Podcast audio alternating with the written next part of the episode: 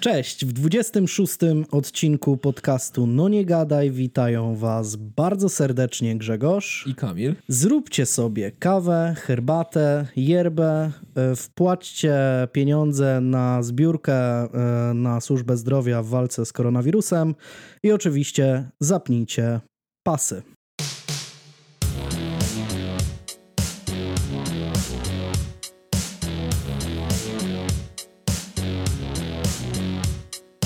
No to co? Się udało w końcu nam e, spotkać, co mnie bardzo, bardzo cieszy. Jeśli chodzi o jakieś filmy, seriale, to możesz sam siebie zapytać, jak już ci mówiłem. No właśnie, tak, tak, tak, bo zrobiłem rozeznanie i okazało się, że ale nic nie oglądałeś, no nic, nie, a nic. no totalnie nie. No teraz się wkręciłem w to bieganie, dużo pracki, nie? No, no co, jedyna ciekawa rzecz, którą to byliśmy ostatnio na Urbexie, który nie był jakoś tam mega ciekawy. Jedyne, no co nam zostało, to film, jak wspinam się do okna no. jednego z kościołów i się prawie wypierdoliłem. No, no tak, było blisko, było blisko, ale ostrzegałem. ale ostrzegałem. Ostrzegałem jak, jakieś jak taka... ćwierć sekundy przed tym, jak, jak e, doszło do... do dobrze, do... że miałem siłę się podciągnąć, bo tak, tak to by no. wisiał tam pół dnia. No. No, ale Urbex, to znaczy, no, sam, sam, samo miejsce było dziwaczne, podobnie jak e, słynny zamek w Łapalicach, który tak naprawdę, no jak wchodzisz tam, to nie wiesz w ogóle, co no. jakby podmiot liryczny miał na myśli. I tam było podobnie, tylko no, no budynek jest w dużo um, mniejszym stopniu jakby rozbudowane i te, te prace widać stanęły gdzieś tam no, prawie, że na samym początku. Widać tylko mur i taką dużą bramę. Miejsce Ale kości, na, kościół był spoko, kościół naprawdę Na Kaszubach, spoko. tak. Kościół, no w ogóle opuszczone kościoły mają coś takiego w sobie, że nawet jeśli nie są tak w sam, w, są tak jakby w same w sobie interesujące w jakiś no sposób, no, że mają taką nutkę. Bo ty w środku nie byłeś, to, ale w środku to widziałeś tam zdjęcia, tam jest, tam było w miarę pustawo, no. nie? I trochę tam też Gdyby tam się może sufit. dało trochę bardziej poeksplorować, to, to, to, to może by było ciekawiej, ale no mimo wszystko no nie ma sensu też ryzykować, nie wiem, swojego życia, czy zdrowia, czy utknięcia gdzieś tam w jakimś, nie wiem, pod jakimiś guruzami. No. E, dla, dla jakichś takich bzdur. No i tak, tam żeby wejść, to trzeba było przez takie okno się przebić. No, no, no, na, no. Wejście, było dość, wejście było dość trudne, więc gdyby się coś komuś tam stało, no to trudno by było nawet, nie wiem, wleść tam i, nie wiem, komuś pomóc w jakikolwiek no, sposób. Jakby się go machnął rękę, a no. Niech ginie. No tak, głupi był w las, to niech ginie. Tak, y, jeśli chodzi o seriale i rzeczy, które które, które, które mnie ostatnimi czasy zainteresowały. Też nie miałem, znaczy tego, tego czasu miałem dość sporo, bo, bo już dawno w sumie nie nagrywaliśmy. Ale mm, więc tak. Oglądałem słynnego, popularnego w ogóle, nie wiem czy w Polsce jest aż tak popularny, chyba też, ale w Stanach zrobił totalną furorę, czyli Tiger King, e, Król Tygrysów, e, mhm. serial na Netflixie. No to już nawet ja nie oglądałem, a tam mi się rzuciło. Tak, no bo już. No, Exotic no, tam jest, tak? Tak, jest no jeśli już o filmie dokumentalnym powstają memy, to znaczy, że no gdzieś tam stał się bardzo popularny. I tych memów było sporo różnych. I serial ogólnie bardzo mi się podobał, ale mam wrażenie, że podobał mi się nie do końca z tego powodu, z którego podobał się innym ludziom. Bo ogólnie serial cały opowiada o ludziach, którzy mają prywatne zoo. Takie głównie z tygrysami, no i z innymi dzikimi zwierzętami. głównie tam jest o dzikich kotach. Um, o tygrysach, lwach, lwach yy, potem tych yy, legrys, czyli mhm. mieszanka yy, lwa z tygrysem. D dla mnie ten serial był taką trochę opowieścią o o samych Stanach Zjednoczonych i o tym, jak tam funkcjonuje prawo i do jakiego stopnia można jakby zawierzyć tej, tej takiej liberalnej wizji Stanów Zjednoczonych, gdzie jeśli kurwa chcesz mieć lwa w domu, to se i nikogo to nie powinno obchodzić, nie? Jak sobie chcesz nagrać filmik, gdzie, nie wiem, na przykład stawiasz sobie kukłę kogoś, tak, postaci X i strzelasz jej w głowę na przykład, grożąc jakby otwarcie śmiercią i tak dalej i wstawiasz to na YouTube'a, to masz do tego prawo, to jest wolność słowa i tak dalej. Dzieją się tak, tam tak popieprzone rzeczy, tak totalnie mm, dziwne i właśnie tak, tak zupełnie inne od tego, jak, jak postrzegamy sobie gdzieś tam takie życie w Europie w porównaniu z tym, co właśnie się dzieje w Stanach, doprowadza to do, do, do jakichś totalnych, do, do, totalnych absurdów i, i mam wrażenie, że w dużej mierze ten serial to tak naprawdę krytyka jakby współczesnych Stanów Zjednoczonych, współczesnego prawa w Stanach Zjednoczonych i takiej wizji, jak, jak prawo powinno funkcjonować, bo tam tak naprawdę nie ma ani, jedne, ani, ani jednej postaci, z którą byś w jakikolwiek sposób sympatyzował. Nie? Wszyscy są chorymi pojebami. Nawet jak jedna z kobiet, e, która się nazywa Carol Baskin, ma niby taki, takie zo, ale takie niby lepsze. Nie? Takie, tych kotów tak wcale nie męczy, tylko jest taka fajniejsza, tak jest miła dla tych kotów. To i tak, no do jasnej cholery, no trzymanie, nie wiem, ilu tam kilka, kilkudziesięciu czy kilkuset lwów, tygrysów i jakichś zwierząt w klatkach, to nie jest do końca fajna rzecz. Zwłaszcza, to taka próba pomylenia gówna z czekoladą. No tak, tak, znaczy, dokładnie. Znaczy, zrobienia z czekolady z Dokładnie, gówna, no w ogóle i, i, to, i to jest do, dosłownie milionowy biznes, nie? Więc, więc smutno się na to patrzy, smutno się patrzy na te, na te zwierzęta w tych klatkach, karmione jakimiś szynkami z Walmarta i takimi różnymi rzeczami, aż naprawdę się robi czasami nie, niedobrze, jak się na to patrzy. Ale sam serial wart obejrzenia, naprawdę, chociaż no mówię, mi się chyba podobał z innego powodu niż, e, niż prawdopodobnie podoba się, się innym, bo cała tam intryga kryminalna też jest jest i jest dość ciekawa. E, jest dużo zwrotów akcji i różnych takich rzeczy.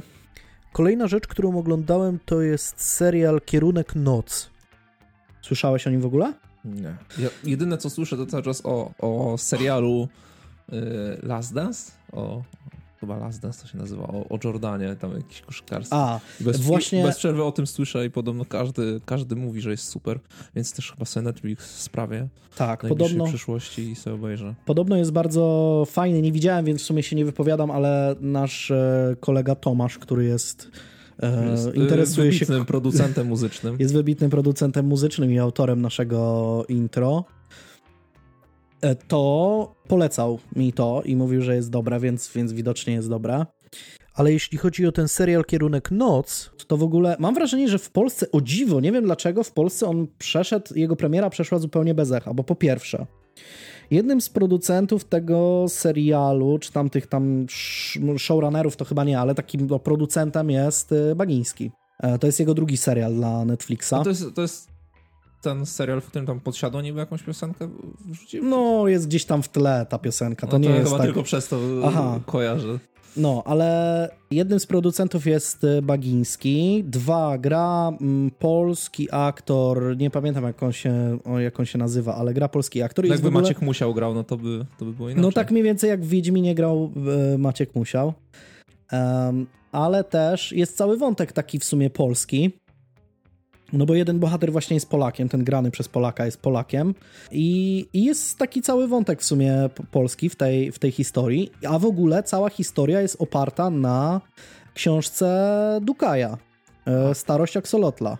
Oparta to trochę dużo powiedziane, bo dość sporo tam jest kwestii wypatroszonych, ale wydaje mi się, że no nakręcenie serialu na podstawie książki Dukaja, gdzie tam jest tych wątków takich mocno filozoficznych, no bo to cały Dukaj, filozoficznych i takich dość głębokich jest sporo, no to, to mm, wydaje mi się, że ciężko to przenieść na, na ekran. I film jest powiedzmy inspirowany tą książką, a cała koncepcja polega na tym, że w, z niewiadomych przyczyn o wschodzie słońca ludzie umierają. I pewien samolot z ludźmi na pokładzie, całą załogą i tak dalej, zostaje porwany po to, żeby unikać jakby tego wschodu słońca. I dlatego mhm. lecą właśnie na zachód, żeby no tak jak mhm. leci tam wschód słońca, to żeby oni spieprzali przed tym y, wschodem słońca.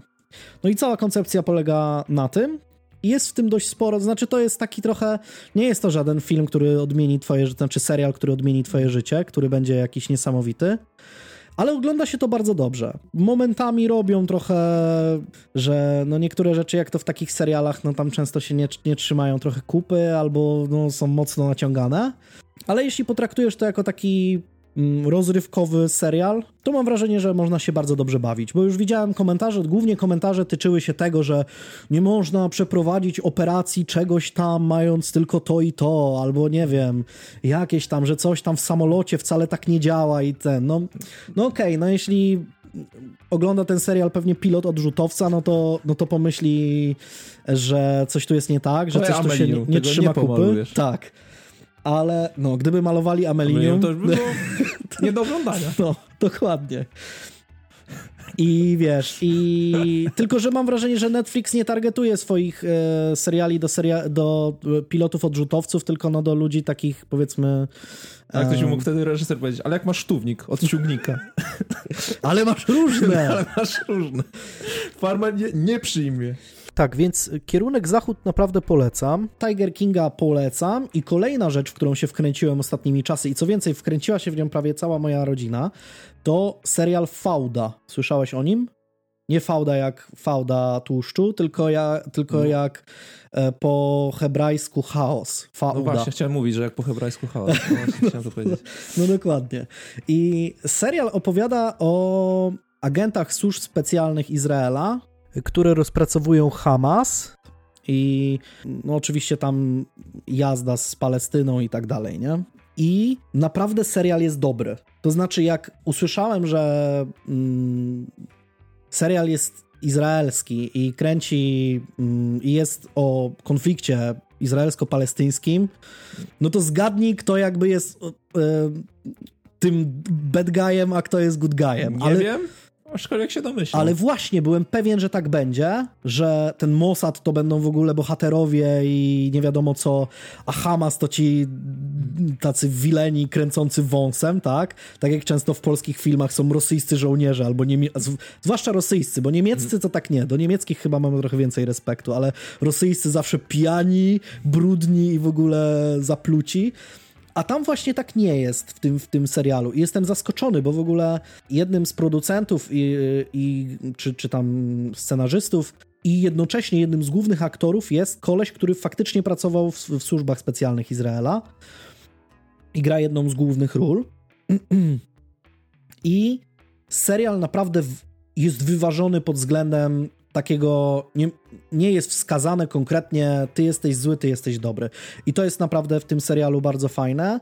Jest bardzo dużo akcji, bardzo dużo mm, no, takiego napięcia i tak dalej, ale nie jest to w takim sensacyjnym stylu ala zabili go i uciekł, że tam się jakieś cuda dzieją. Tylko tak naprawdę trzyma w napięciu i mam wrażenie, że mm, można siąść i trudno się naprawdę od tego oderwać, bo się dużo dzieje i dzieje się naprawdę z sensem, że mm, można naprawdę wiele rzeczy w tym serialu docenić i takiej wartości typowo światopoglądowej, geopolitycznej i tak dalej, żeby sobie unaocznić, jak to funkcjonuje w rzeczywistości w tamtych, w tamtych rejonach, jeśli ktoś się nie interesuje tymi tematami. A jeśli się ktoś interesuje, to, to mam wrażenie, że też odnajdzie coś dla siebie, no bo ja na przykład na studiach przez długi czas miałem na ten temat dość sporo, o tym konflikcie izraelsko-palestyńskim i i widzę, że to naprawdę jest przemyślany serial, że to jest, że to jest naprawdę, naprawdę dobre. I o dziwo, on teraz już wyszedł chyba trzeci sezon tego serialu, jakoś niedawno, po długiej przerwie. E, I mam wrażenie, że on dopiero teraz stał się popularny w jakiś sposób, bo już słyszę od kilku osób, że oglądają fałdę albo za, za, gdzieś tam zaczynają oglądać. Naprawdę warto, bo, bo jest e, serial no, nie bardzo nie fajny. Nie będzie drugiego sezonu Mesjasza, to można sobie ten kawałek świata zobaczyć teraz w innym serialu. Wtedy. Tak, tak, tak. No, no słyszałem, że go, że ukręcili no, web no, temu serialowi, nie? Nie wiem, ja nawet nie, nie francuskim. nawet nie zacząłem, nawet nie zacząłem oglądać, więc, więc trudno mi trudno mi powiedzieć, czy jest ten, czy jest e, dobry. Co jeszcze? Ja chyba nic, nic innego nie, nie robiłem, bo też miałem dość sporo rzeczy do przygotowania, jeśli chodzi o sprawę, którą, którą dzisiaj wam opowiem. Wszystko. Wszystko, to jedź. Jak tak w takim razie, ładnie. dobra, to przechodzimy do spraw kryminalnych.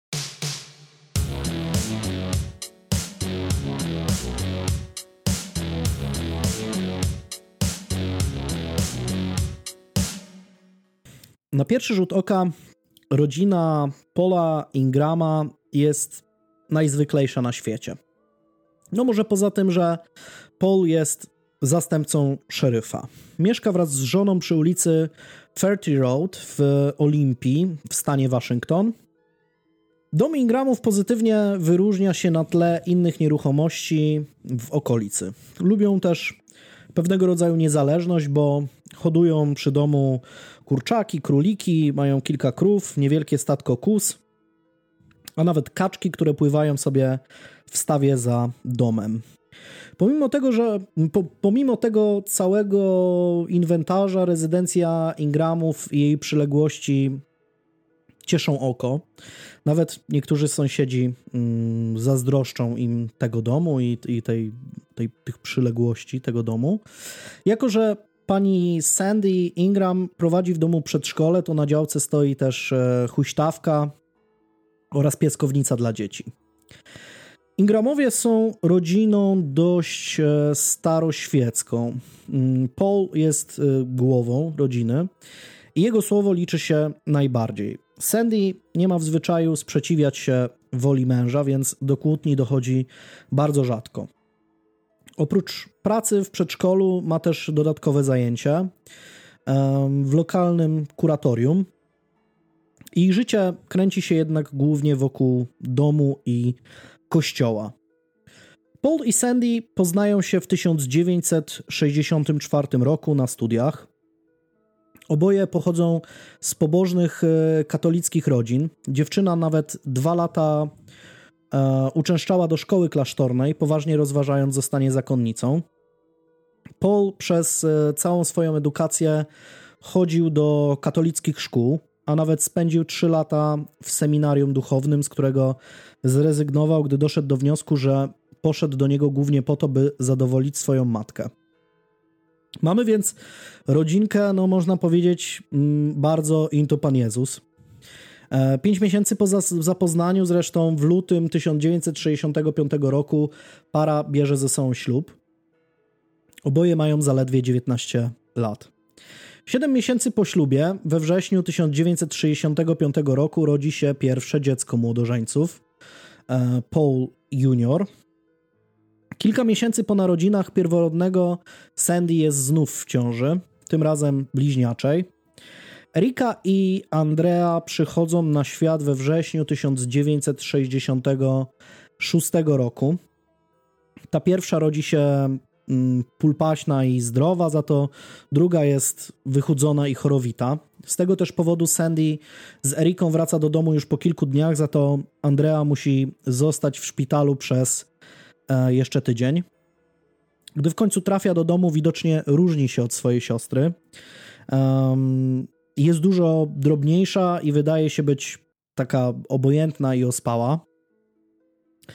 Kilka dni po powrocie dziecka do domu małżeństwo zauważa, że dziewczynka ma problemy z oddychaniem. Gdy trafiają z nią do szpitala, jest już cała sina. Po zbadaniu okazuje się, że cierpi na zapalenie opon mózgowo-rdzeniowych. Lekarze nie dają jej szans. Wezwany zostaje nawet y, ksiądz, który udziela dziewczynce ostatniego namaszczenia. Mała Andrea jednak ma bardzo silny organizm i mm, dziecko udaje się uratować. Choroba jednak powoduje jej trwałą niepełnosprawność y, intelektualną, a obrzęk mózgu doprowadza do nienaturalnego powiększenia czaszki widocznego na pierwszy rzut oka. Przez następne kilka lat Andrea jeszcze wielokrotnie będzie trafiała do szpitala z powodu chronicznych ataków zapalenia płuc. Wymagająca opieka nad dziewczynką w końcu przerasta rodziców, którzy oddają ją do czegoś w stylu. Nie było tak naprawdę określone, co to było, jakiś rodzaj hospicjum czy domu pomocy społecznej. I ta spędzi mm, w tym, w tym właśnie hospicjum czy domu pomocy społecznej resztę swojego życia. W 1968 roku rodzi się czwarte dziecko Ingramów, syn, y, któremu dają na imię Chad, a w 1975 pociecha, tym razem córka Julie. Wtedy też Ingramowie decydują się na wyprowadzkę z osiedla przyczep kempingowych i budowę dużego domu z trzema sypialniami przy Fairtree Road na przedmieściach e, Olimpii w stanie e, Waszyngton właśnie. Gdy dzieci robią się większe, i to jest ten dom, o którym mówiłem na, na początku, gdy dzieci robią się większe, zostają im przez e, ojca przydzielone różnego rodzaju obowiązki związane z utrzymaniem ich małego gospodarstwa. W tym samym czasie Paul orientuje się też, że zysk ze sprzedaży obwoźnej produktów Amwaya i żywności liofilizowanej, którą ten e, się zajmuje, przestaje pokrywać rosnące wymagania finansowe rozrastającej się rodziny. Wstępuje więc do Korpusu Rezerwowego Policji w Lacey, niewielkim miasteczku przylegającym do Olimpii. I po godzinach pracuje jako policjant. Nie wiem, czy w, w, w Polsce chyba nie ma takiego czegoś, nie? Jak rezerwy policji, takie, że sobie, nie wiem, nie ma takiego czegoś, takie korpusy rezerwowe policji. Kiedyś, kiedyś takie coś było, nie? Aha, to te, teraz, no, teraz, no ale no on właśnie, bo też się zastanawiałem, no nie wiem, nie wiem, czy to jeszcze cały czas w Stanach funkcjonuje, ale opisane to było tak, że on jakby po godzinach sobie pracował tam kilka godzin dziennie, nawet chyba nie we wszystkie dni w tygodniu pracował sobie jako policjant, że tam jeździł na jakieś takie pat patrole, tak, takie, no wiadomo, nie żadna praca dochodzeniowa, tylko takie tam jeżdżonko i pilnowanie porządku. Mm, w 1971 roku przenosi się do biura szeryfa hrabstwa e, Thurston, a już rok później zostaje mu zaoferowana tam stała posada. Szybko zaprzyjaźnia się też e, z innym początkującym policjantem, e, Nilem McClanahanem. Łączy ich w dużej mierze zainteresowanie religią. Paul, pomimo tego, że wciąż jest katolikiem, to nosi się z zamiarem konwersji na protestantyzm. Neil za to jest e, protestantem planującym konwersję na katolicyzm. Spędzają też sporo czasu wraz e, z innymi policjantami, grając po godzinach w pokera. Często rozgrywki odbywają się zresztą w domu Ingramów e, w piwnicy. Paul do tego stopnia jest wkręcony w temat tych spotkań pokerowych, że wstawia tam do piwnicy lodówkę, w której stale chłodzi się keg z piwem zawsze gotowy do mm, ugaszenia pragnienia. Bardzo dobry pomysł, bardzo szlachetnie. W tym czasie Paul ma też e, krótki romans ze starszą od siebie rozwiedzioną kobietą wyznania luterańskiego. Jest zachwycony tym, e, jak mówi ona o swojej osobistej relacji z Jezusem. Pomimo zaangażowania kobiety w polu wygrywa katolickie serduszko, które nie uznaje rozwodów. Informuje kochankę, że nie porzuci swojej żony, więc ta traci za, zainteresowanie mężczyzną i temat się kończy bez większego echa. Rodzina ma więc bardzo dobrą opinię wśród sąsiadów i znajomych. Ingramowie są uważani za głęboko wierzących, często pracujących, ciężko pracujących no, i, i samowystarczalnych. Też w książce, którą czytałem na temat Ingramów, właśnie było mówione, że w tamtych czasach ta samowystarczalność była taka bardzo w cenie, że jeśli ktoś miał właśnie jakieś gospodarstwo, jakiś ogródek z warzywami przy domu, to było to takie bardzo szanowane jakby wśród, nie wiem, czy tam akurat lokalnej społeczności, czy w ogóle w Stanach taka zaradność, że wiesz, nie musisz jeździć do sklepu, tylko jak chcesz, nie wiem, rosół, to sobie zabijesz kurę i tak dalej. No to tak jak teraz mniej więcej, żeby się do sklepów nigdzie nie udało No tak, no widzisz, te, teraz, teraz jak ktoś ma krowy, kury przed domem, to, to, to żyje jak król. Jak, jak w bajce. Tak. Sandy dla odmiany jest uważana przez wielu przyjaciół rodziny wręcz za idealną gospodynię domową. Na początku lat 70. zaczyna uczęszcza, uczęszczać też na spotkania tak zwanych zborów bożych, czyli największej denominacji zielonoświątkowej na świecie. Na początku wszyscy są zaskoczeni, bo kobieta jeszcze do niedawna udzielała się bardzo aktywnie w swojej katolickiej parafii, chodząc regularnie na msze, śpiewając w chórze, a także ucząc katechezy. Z czasem jednak też Paul zaczyna coraz bardziej fascynować się nowym spojrzeniem na religię. Podoba mu się otwartość i gościnność zielonoświątkowców. Jednak co prawda nie jest e, bezkrytyczny jako konserwatywnemu katolikowi nie podoba mu się na przykład machanie rękoma podczas mszy i mówienie jakimiś dziwnymi językami. Nigdy nie byłem na nabożeństwie zielonoświątkowym, ale z tego co widziałem na YouTubie, jak to wygląda, to oni często tam śpiewają, tańczą, takie bardzo żywe są te um, nabożeństwa, no tak dość mocno różniące się od takich tradycyjnych katolickich. Na katolickich byłem kilkukrotnie. Paul nie bije się jednak długo z myślami i miesiąc później cała mm, rodzina e, przyjmuje chrzest. Według tego zielonoświątkowego obrządku poprzez pełne zanurzenie się w wodzie. Po konwersji, zwłaszcza Paul staje się jeszcze bardziej wymagający wobec swoich dzieci. Traktuje je z, wie, z jeszcze większą obojętnością, zabrania uprawiania jakichkolwiek sportów i słuchania rock'n'rolla. Nie wiem, czy tak jest gdzieś w Biblii napisane, że nie można słuchać rock'n'rolla? Nie wiem, może tak. No, może niedokładnie czytałem. Nie można słuchać rock'n'rolla z wyłączeniem tego chrześcijańskiego. Tak było napisane w książce. No tak było, księdza Mateusza. Mimo, że, to znaczy nie wiem, czy istnieje chrześcijański rock'n'roll. E, słucham trochę rock'n'rolla, e, ale z chrześcijańskim się widocznie mijałem dotychczas. Nie, może taki Wszystko jest. Wszystko istnieje chrześcijańskie. Rap chrześcijański, tak? rock and roll pewnie Black też. metal albo Black jakiś metal. death metal no, chrześcijański. Może tak, może tak. Bo masz różne. No, może tak. Może tak jest. Nie wiem, czy też w Biblii jest zakazane uprawianie sportów. Nie wiem, dlaczego, jaki to ma związek, czy tak zielonoświątkowcy. Mamy w, wśród słuchaczy zielonoświątkowców, to niech nam powiedzą, czy nie można uprawiać sportów, jak się jest zielonoświątkowcem. No, czytałeś Biblię? Jezus Chrystus uprawiał jakiś sport? Ja też nie pamiętam, że tam gdzieś coś było. Nie. Nie, chodził po wodzie tylko, nie wiem, czy to jest no sport. Chyba nie. Chodziarstwo. Chodzi... Chodziarstwo wodne. to, ale to tylko on, więc był mistrzem w tym. więc no. Um, pomimo tego, że przy rozmowach z dziećmi temat seksu jest absolutnym tabu, e, Ingramowie wiodą bogate życie seksualne. I nawet ich znajomi zauważają między nimi silne seksualne napięcie. I we wszystkich artykułach które czytałem na temat tej sprawy, jest to podkreślone, więc widocznie jest ważne. Paul i Sandy śpią ze sobą w łóżku wodnym i według tego, co mówi Paul, uprawiają seks prawie co drugi dzień. Jak na ludzi w średnim wieku, to wydaje mi się dobry wynik. Że łóżko wodne wytrzymało. Ale w ogóle szczerze mówiąc. Taką częstotliwość. Co jest fajnego, w, nie wiem, spałeś kiedyś na łóżku wodnym? Powiem ci szczerze, że nie. Nie? Bo ja miałem okazję, znaczy nawet nie spać, tylko się położyć chociaż na łóżku wodnym. Nie mam łóżka wodnego tak na co dzień, ale nie chciałbym mieć w ogóle, nie da się spać, to się nie da leżeć na tym, to jest niewygodne. No dlatego Czy, nie spali. Czujesz się na, na jak, może dlatego, z, to znaczy z jakby z, z, z nud, nawet nie, nie z nudów, nie byli w stanie zasnąć. Tak, no, z tej bezsenności. Może tak. A, ale właśnie, szczerze mówiąc, seksu na takim bującym się, bujającym się materacu też, też sobie nie wyobrażam za bardzo. Sobie, no. Jak na jakiejś takiej tratwie pływającej, takiej bujającej się. Można w każdej chwili spaść, krzywdę sobie zrobić. Nie wiem, to jak na seks na trampolinie. To nie jest fajne, chyba nie jest fajne. Nie próbowałem, ale jestem w stanie sobie wyobrazić.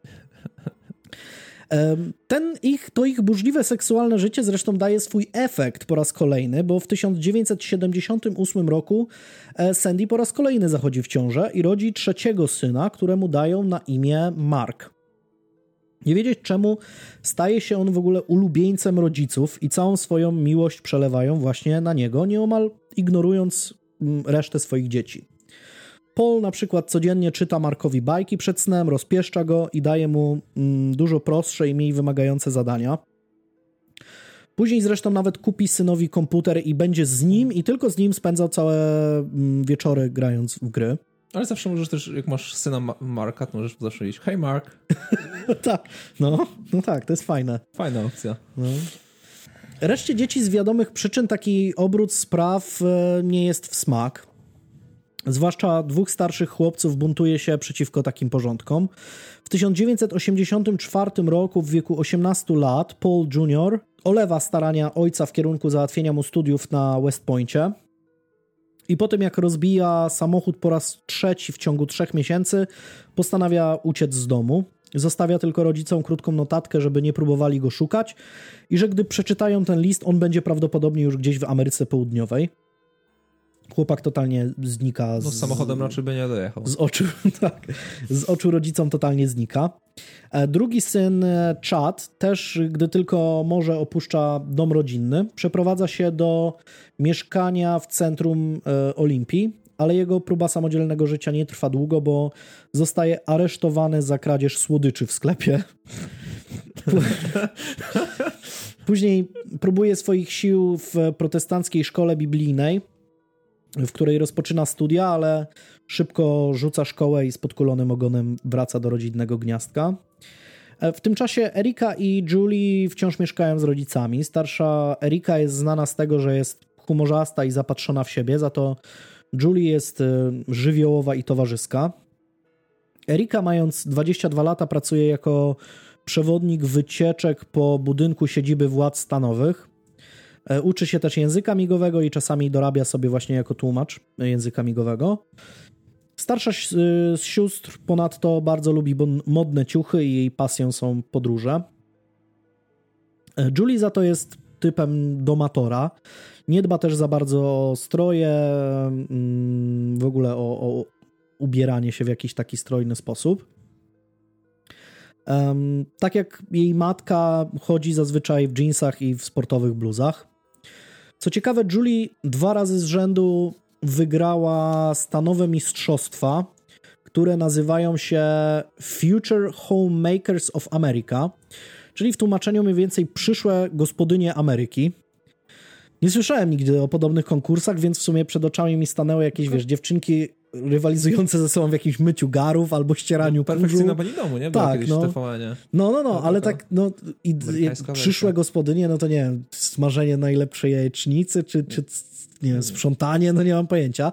Ale okazuje się, że nie do końca, bo te konkursy w ogóle istnieją do dzisiaj pod trochę inną nazwą i polegają na takim przygotowaniu młodzieży do wejścia na rynek pracy.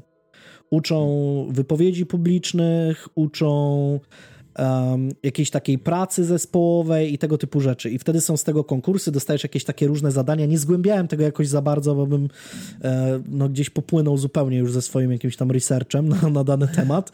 ale wiadomo, ale... co dostała? Tak jak w Polsce, słownik ortograficzny? Nie wiem, co, nie wiem, co dostała, ale podobno dotarła nawet do tego mm, na tą rangę taką państwową, czyli jakby ogólnoamerykańskie te no w Polsce się dostaje słownik poprawnej polszczyzny, jakby ona dostała, to by się trochę zdziwiła, jakby dostała słownik, słownik poprawnej polszczyzny, tak, myślę, że tak, no. Ale w Polsce często dostajesz słownik no. angielskiego, to może w no, słownik może, poprawnej tak. polszczyzny tak. byś dostał. Nie wiem, trudno Nie, ja powiedzieć. miałem trzy takie chyba w domu. Poprawnej polszczyzny? No i wszystko gdzieś tam właśnie za czerwone paski, jakieś wygrane Kurde, konkursy, ja, jakieś ja też, jak, ja raz dostałem Atlas ryb słonowodnych. Naprawdę. Ja wiem, pamiętam. No, nie wiem, czy to jakaś zemsta, bo to wychowawczyni kupowała te książki, a miałem kilka razy świadectwo z paskiem, więc to, e, to, to, to właśnie było za świadectwo z paskiem. I dostałem Atlas ryb słonowodnych. No, nie wiem dlaczego akurat to. No, nigdy chyba tej książki nie otworzyłem, ale może kiedyś. Um, Siostry, mimo tego, że różnią się znacznie, to są wręcz przeciwieństwami. Łączy, łączy je jednak e, jedna kwestia. Otóż praktycznie w ogóle nie chodzą na randki i są bardzo wstydliwe w kontaktach z płcią przeciwną. Mm, cała rodzina mocno żyje życiem tego właśnie lokalnego zielonoświątkowego kościoła. Ingramowie chodzą na nabożeństwa w sobotę rano i późnym wieczorem, a także w środy. E, udzielają się też w różnego rodzaju inicjatywach tej społeczności. Sandy na przykład rozpoczyna działalność charytatywną o nazwie 12 Baskets, która polega na zbieraniu żywności i ubrań dla potrzebujących, a Erika pełni w trakcie nabożeństw rolę tłumacza języka migowego. Namawia też rodziców do wzięcia pod opiekę zastępczą dwóch głuchych dziewczynek, które też są członkiniami ich kościoła. Po pewnym czasie zresztą rodzina przenosi się z tych właśnie zborów bożych do innego odłamu zielonoświątkowego, a mianowicie do kościoła żywej wody. Tak to po polsku przetłumaczyłem, chyba polskiej nazwy na to nie ma. Po angielsku się to nazywa Church of Living Water. Bardzo ładna nazwa swoją drogą. E, ten nowy kościół e, organizuje coroczne wyjazdy dla młodzieży niedaleko Black Lake. Mm, to jest takie jezioro na przedmieściach Olimpii. Julie i Erika jeżdżą na te obozy wielokrotnie, nawet gdy starsza z sióstr ma już 22 lata i już nie łapie się do tego przedziału wiekowego, w którym te uczestniczki jeździły. To jedzie tam jako opiekun, a Julie cały czas się łapie, więc, więc, więc jedzie tam po prostu jako uczestniczka. E, podczas właśnie tego wyjazdu w sierpniu 1988 roku na obóz przyjeżdża też Carla e, Franco, która jest charyzmatyczną chrześcijanką z Kalifornii, przekonaną o swoim darze uzdrawiania i czytania w ludzkiej duszy.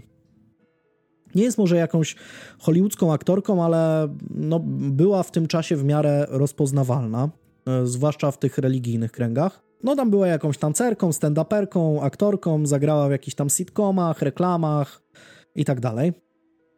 Więc w oczach takich małych dziewczynek była no w jakiś tam sposób gwiazdą, celebrytką. Podczas spotkań religijnych Franco ma w zwyczaju przekonywać swoich słuchaczy, że ma kontakt z Duchem Świętym i ten przez nią komunikuje się z innymi. Zorganizowano więc e, na tym obozie biblijnym spotkanie z aktorką. Kobieta w swoim specyficznym stylu zaczęła przemawiać do 60 uczestniczek wyjazdu. W pewnym momencie Franco mówi, że ma przed oczami obraz małej dziewczynki ukrywającej się w szafie, że widzi światło przedzierające się pod drzwiami i słyszy zbliżające się kroki oraz szczęk przekręcanego w zamku klucza. W tym momencie wstaje jedna z dziewczynek i zalewając się łzami wykrzykuje, że to ona jest właśnie tą dziewczynką. No i bang, chrześcijańskie czary mary trwa dalej. Zaraz Franco ma kolejną wizję. Z grupą 60 dzieciaków dzieli się swoimi dalszymi objawieniami. Tym razem widzi, że ktoś z obecnych na sali był molestowany seksualnie przez członka rodziny. Nagle kolejna dziewczynka wstaje z miejsca i wybiega z sali. Atmosfera robi się bardzo napięta. Kolejne dziewczynki zaczynają przyznawać się do tego, że również były wykorzystywane seksualnie. Dzieci wybuchają płaczem raz za razem i opiekunowie mają pełne ręce roboty. Jedna z dziewczynek nawet próbuje się utopić, co zostaje udaremnione przez jednego z wychowawców. Ostatniego dnia obozu późnym wieczorem dzieci zostają spakowane do autobusów i wracają do domu. Część opiekunów musi zostać tam jeszcze dłużej, by dopełnić wszystkich formalności. Erika siedzi na podłodze sceny w sali konferencyjnej i głośno płacze, nie chcąc wyjawić, co jest powodem jej rozpaczy. Gdy jednak reszta opiekunów zbiera się, by wesprzeć koleżankę, ta mówi, tu cytat, byłam wykorzystywana seksualnie przez swojego ojca. I to jest wersja znajomych Eriki, którą e, przekazali policji. Ale sytuacja mm, wyglądała inaczej według zeznań Carly Franco. Ta powiedziała, że jedna z opiekunek podeszła do niej, gdy ta przygotowywała się do wyjazdu i poprosiła Karlę o modlitwę za Erikę. Gdy Franco zapytała się, o co się pomodlić, dziewczyna wzruszyła ramionami. Kobieta poszła więc do sali konferencyjnej, stanęła nad Eriką i zaczęła się głośno modlić. E, po chwili, tu cytat, poczuła pana podpowiadającego jej słowo. Gdy zamilkła, pojawiło się przed jej oczami słowo molestowanie. Franco powiedziała do Eriki, tu znowu cytat, byłaś wykorzystywana jako dziecko, wykorzystywana seksualnie. Nie było pytanie, tylko stwierdzenie. Erika nie odpowiedziała, mm, wciąż płacząc. Karla widocznie dostała kolejny przekaz od Boga, bo powiedziała na głos przy wszystkich. To był jej ojciec, to działo się latami. Gdy kobieta wymówiła te słowa, Erika zaczęła jeszcze bardziej i bardziej histerycznie płakać. Franco zeznała, że um, dziewczyna nie wymówiła w tym czasie ani słowa, jedynie kiwała głową, potwierdzając objawienia Franco. Co ciekawe, w ogóle Karle Franco można bardzo łatwo wygooglować i znaleźć jej stronę internetową. Kobieta wciąż żyje i jest aktywna. Nie wspomina na tej stronie ani słowem o tym, że w latach 80. była jakimś religijnym medium ze stałym łączem z Panem Jezusem. Widocznie no, nie jest dumna z tego epizodu w swoim życiu.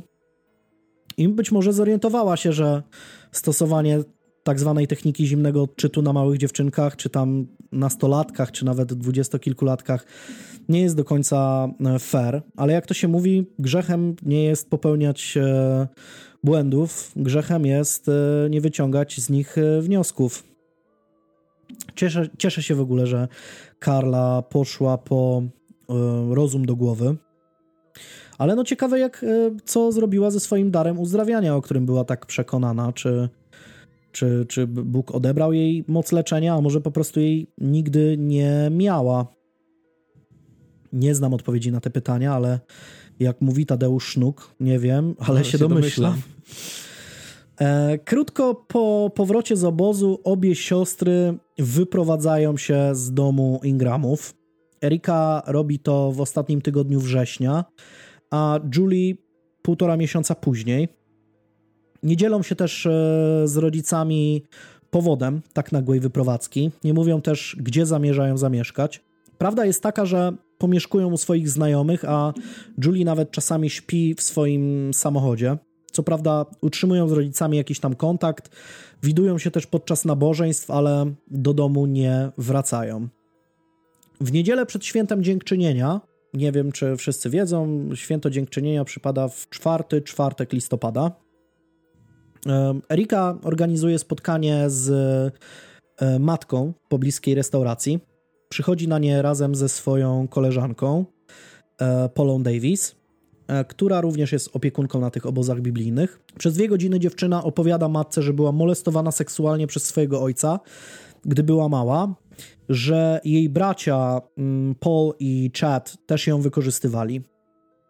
Erika łączy zresztą molestowanie ze spotkaniami pokerowymi ojca w ich domu i twierdzi, że ustały one dopiero, gdy Paul przyjął chrzest w kościele zielonoświątkowym w 1975 roku.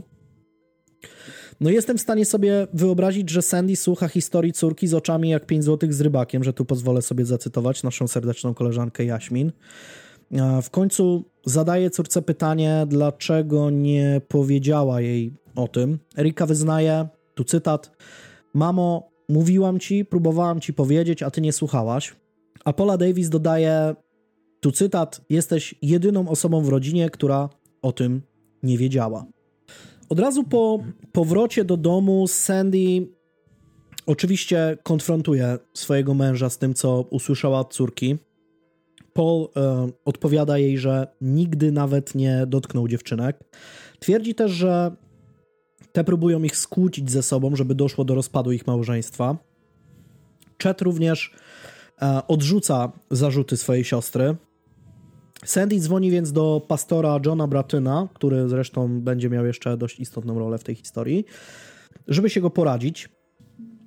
Mm, ten mówi jej, że słyszał już o tym od opiekunów, którzy wrócili z obozu biblijnego. Mężczyzna mówi zresztą też, że oskarżenia są prawdopodobnie prawdziwe, bo tu cytat: Dzieci nie zmyśliłyby takich rzeczy. Nie wiem, czy to jest mądre rozumowanie. Następnego dnia Sandy spotyka się też e, z Julie, która potwierdza, że była molestowana seksualnie przez swojego ojca oraz e, Paula Juniora, czyli swojego najstarszego brata. Twierdzi też, że ostatni raz e, ojciec molestował ją 5 lat temu, gdy miała 13 lat. Tego samego dnia wieczorem wolontariusz z lokalnej organizacji zajmującej się E, przeciwdziałaniu gwałtom zabiera Julie na spotkanie z policjantami, żeby podzieliła się z nimi swoimi zarzutami. Dziewczyna opowiada funkcjonariuszom swoją historię z dużo większą ilością detali, ale ta różni się e, dość znacznie od tej, którą przekazała swojej matce. Policjanci dowiadują się od niej, że ojciec zaczął wykorzystywać ją, gdy była w ostatniej klasie szkoły podstawowej w wieku około 10-11 lat. E, zakradał się wtedy do sypialni dziewczynek, kładł się do ich łóżek i molestował je seksualnie. Mówi też policjantom, że ojciec ostatni raz dopuścił się gwałtu na niej 3 lata temu, gdy miała 15 lat, a nie 5 lat temu, jak powiedziała matce. Policjant zadaje jej pytanie, dlaczego nie mówiła o tym nigdy wcześniej, a ta odpowiada, że jej mama nigdy nie chciała o tym słuchać. Tego wieczoru również e, Erika zostaje przesłuchana przez funkcjonariuszy policji. Mówi im, że ojciec zaczął ją wykorzystywać, gdy miała 5 lat. Gdy pada pytanie o to, kiedy Paul ostatni raz ją zgwałcił, mówi, że było to, gdy chodziła do przedostatniej klasy szkoły podstawowej. Gdy jednak jest wypytywana o szczegóły tych zdarzeń, w końcu wybucha płaczem i mówi, że rok temu zaraziła się od ojca chorobą weneryczną. I właśnie wtedy, w 1987 roku, ojciec ostatni raz molestował ją seksualnie. Mówi też, że ma na to dowody w postaci dokumentacji medycznej. Gdy Erika zostaje ponownie przesłuchana kilka dni później, znowu zmienia wersję wydarzeń. Tym razem twierdzi, że Paul Ingram mm, ostatni raz dopuścił się gwałtu na niej w ostatnim tygodniu września. E, funkcjonariusza, który ją przesłuchiwał, dziwi mm, takie zachowanie dziewczyny. Według jego dotychczasowych e, doświadczeń ofiary gwałtów raczej wyrzucają wszystko z siebie za jednym razem, a nie ujawniają traumatyczne wydarzenia jakby kawałkami. Nie wiem zresztą, czy tak faktycznie jest. Trudno wejść w buty molestowanej seksualnie latami kobiety, więc mówię tylko, jak odniósł się do tego właśnie mm, ten funkcjonariusz. Nazywał się Joe Vukic i jest to opisane w książce, która opowiada o sprawie. Stwierdził on zresztą, że mm, takie zachowanie i kilkukrotna zmiana wersji wydarzeń zdawała mu się bardzo niecodzienna ale w żaden sposób nie podważył jej stanowiska, jakby nie podzielił się tymi mm, wątpliwościami z nią. I zresztą tu wielkie brawa dla niego, bo mm, no, z doświadczenia wiemy przecież, że no, zdarzały się takie historie, gdzie przedstawiciele policji mm, często no, nie dawali wiary ofiarom gwałtu na przykład. Warto tu zapoznać się na przykład ze sprawą, na podstawie której został niedawno nakręcony serial Netflixowy o tytule Niewiarygodne. Polecam go. Właśnie tam jest o kobiecie, która walczyła o swoją o sprawiedliwość dla siebie. 28 listopada Paul Ingram e, idzie do pracy, jak gdyby nigdy nic. Od razu zostaje aresztowany przez e, swojego przełożonego mm, i trafia do pokoju przesłuchań. Z początku podtrzymuje swoją wersję wydarzeń, utrzymując, że nie ma nic wspólnego z zarzutami, którymi obciążyły go córki. Jednocześnie jednak przyznaję, że mm, te nie byłyby w stanie zmyślić tego typu oskarżeń. Stoi więc w pewnego rodzaju rozkroku. Gdy jest coraz bardziej przyciskany podczas przesłuchania, zaczyna e, mówić, że nie pamięta zarzucanych mu czynów. I tu cytat: Nie może zobaczyć siebie robiącego takich rzeczy. Używa takich dziwnych słów. Mówi też, że tu cytat: Musi istnieć jakaś mroczna strona mnie, o której nie wiem. W dalszej części przesłuchania mówi też, że nigdy wcześniej nie myślałem o samobójstwie, ale jeśli okaże się, że zrobiłem coś takiego, chcę, żebyście zabrali z mojego domu wszystkie pistolety, tak na wszelki wypadek. Poprosił zresztą też o badanie wykrywaczem kłamstw, do którego chyba w ogóle nie, nie dochodzi. Przynajmniej chyba ten wątek nie był, nie był rozwijany. Nie wiem, czy doszło do tego badania wykrywaczem kłamstw, ale no, zeznania Ingrama są dziwne, bo z jednej strony jakby nie przyznaje się do tego, co mówi, ale z drugiej strony też nie wyklucza tego, że to zrobił. Mówi o tym, że nie pamięta takiego czegoś, że nie jest w stanie sobie wyobrazić siebie robiącego takich, takie, takie rzeczy. Przesłuchujący go policjanci mówią, że ukrywane czy zatajane przed samym sobą wspomnienia z pewnością wrócą, gdy ten przyzna się do winy. Nie wiem, czy to, czy to jest dobra technika przesłuchań, że przyznaj się, to na pewno sobie przypomnisz, że to zrobiłeś. Nie wiem, czy, to, czy no. może tak się przesłuchuje w Stanach, albo w ogóle to jakaś technika jest, nie mam pojęcia. E, po kilku godzinach przesłuchania Ingram w końcu mówi, tu cytat, wierzę, że zarzuty są prawdziwe, i że gwałciłem je prawdopodobnie przez dłuższy okres czasu, stłumiłem te wspomnienia w sobie. Uwadze, Czyli zadziałało. Zadziałało, no. Znaczy, wciąż powiedział, że wierzy, że zarzuty są prawdziwe. Nie, nie powiedział, że to zrobił. Ale uwadze właśnie tego Wukicza, który tam się zajmował tą sprawą, nie uszło, że Ingram wciąż mówi o tym tak, jakby kompletnie nie pamiętał zajść, więc pyta się go, dlaczego przyznaje się on do rzeczy, których nie jest w stanie sobie w żaden sposób przypomnieć. Ingram odpowiada: Cóż, po pierwsze, moje dziewczynki mnie znają, nie kłamałyby mówiąc o takich rzeczach. No i ech, są inne dowody. No i oczywiście jest poproszony o rozwinięcie mm, tej myśli i mówi: Sposób, w jaki zachowywały się przez co najmniej kilka ostatnich lat i fakt, że nie byłem w stanie obdarzyć ich jakich, jakimkolwiek uczuciem, nawet pomimo tego, że bardzo tego chciałem, miałem problem nawet z ich przytuleniem albo powiedzeniem im, że je kocham. Po prostu wiem, że to nienaturalne. Wukic wciąż czuje, że Ingram błądzi po omacku i mówi o jakichś dziwnych rzeczach trochę. I w końcu przechodzi do konkretów i mówi: Jeśli zapytam się ciebie i oczekuję tutaj odpowiedzi tak lub nie, czy w sposób seksualny dotykałeś Julie, co byś odpowiedział? I odpowiada: Musiałbym odpowiedzieć, że tak. A co odpowiedziałbyś, gdybym zapytał tak samo o Erikę? Ingram znowu odpowiada, musiałbym odpowiedzieć, że tak. Vukic zadaje dalsze pytanie. Jak myślisz, w jakim wieku była Erika, gdy te rzeczy zaczęły się dziać między wami? Ingram po raz kompletny, po raz y, kolejny odpowiada mętnie, bo mówi: Nie jestem w stanie sobie tego przypomnieć. W różnych rozmowach padał wiek pięciu lat. Paul zdaje się powtarzać to, co usłyszał od Sandy, gdy przekazała mu zarzuty córki. Vukic więc znowu naciska. Mm, co w takim razie pamiętasz? Na co mężczyzna odpowiada: Nie pamiętam niczego. W pewnym momencie Paul Ingram zaczyna się głośno modlić. E, wpatruje się w ścianę, zaciska mocno pięści i jest w stanie nagłego, dziwnego, religijnego transu, o czym wspomina innymi Vukic w e, dokumentacji sprawy. W końcu zaczyna opisywać scenę gwałtu na jednej z córek. Używa jednak dziwnego trybu warunkowego. Zamiast mówić zrobiłem, dotykałem, używa słów zrobiłbym, dotykałbym. Za każdym razem Vukic prosi go o uściślenie i dopiero wtedy Ingram używa prawidłowych sformułowań. W końcu po wielu godzinach przesłuchania przyznaje się do wielokrotnego wykorzystywania seksualnego obu swoich córek, które zaczęło się, gdy Erika miała 5 lat. Mówi też o tym, że Julie zaszła z nim w ciążę i zabrał ją do kliniki aborcyjnej w mieście Shelton, by tam usunęła ciążę mając 15 lat. Wszystkie zdania, co prawda, padały w tych właśnie dziwnych trybach, trybach warunkowych, ale w większości zgadzały się z tym, z tym, co zeznały dziewczynki. Gdy przedstawiciele policji stanowej zapukali do drzwi domu Ingramów i przekazali Sandy, że jej mąż przyznał się do molestowania córek, ta nieomal zemdlała.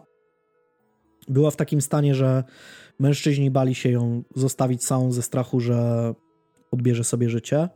Dla pewności, zresztą zgodnie z prośbą Pola, o której, wspominają, o której wspominałem, zabierają z domu wszelką broń palną. Następnego dnia po aresztowaniu Pola spotyka się z nim psycholog Richard Peterson. Ingram zadaje mu pytanie, jak to jest możliwe, że nie pamięta nic mm, z rzeczy, które są mu zarzucane, i psycholog twierdzi, że jest to częste wśród przestępców seksualnych, którzy sami przed sobą ukrywają wspomnienia swoich czynów, bo uważają je za zbyt straszne i odrażające. Peterson twierdzi też, że bardzo możliwe jest, że sam e, Paul też był molestowany w dzieciństwie przez któregoś z członków rodziny i możliwe, że miało to miejsce właśnie gdy miał 5 lat. Powiedział też, że wspomnienia powinny wrócić, gdy ten przyzna się do winy. Ingram zauważył, że e, przyznał się już, a gwałtów wciąż nie pamięta. A jednak Peterson nie jest w stanie tego wyjaśnić, dlaczego te wspomnienia nie wróciły. Po pewnym czasie podczas śledztwa w ręce policjantów trafiają też listy, które Julie napisała 5 lub 6 tygodni wcześniej do swojej nauczycielki. Gdy zapoznaje się z ich, e, gdy, gdy policjanci zapoznają się z ich treścią, okazuje się, że sprawa jest jeszcze poważniejsza. Dziewczynka pisze w nim, tu cytat, Pamiętam, jak miałam 4 lata i ojciec urządzał spotkania pokerowe w naszym domu i wielu mężczyzn przychodziło do nas grać w karty. Wszyscy byli pijani jeden po drugim przychodzili do mojego pokoju, by uprawiać ze mną seks. Wchodzili i wychodzili przez, cało, przez cały czas, śmiejąc się i przeklinając.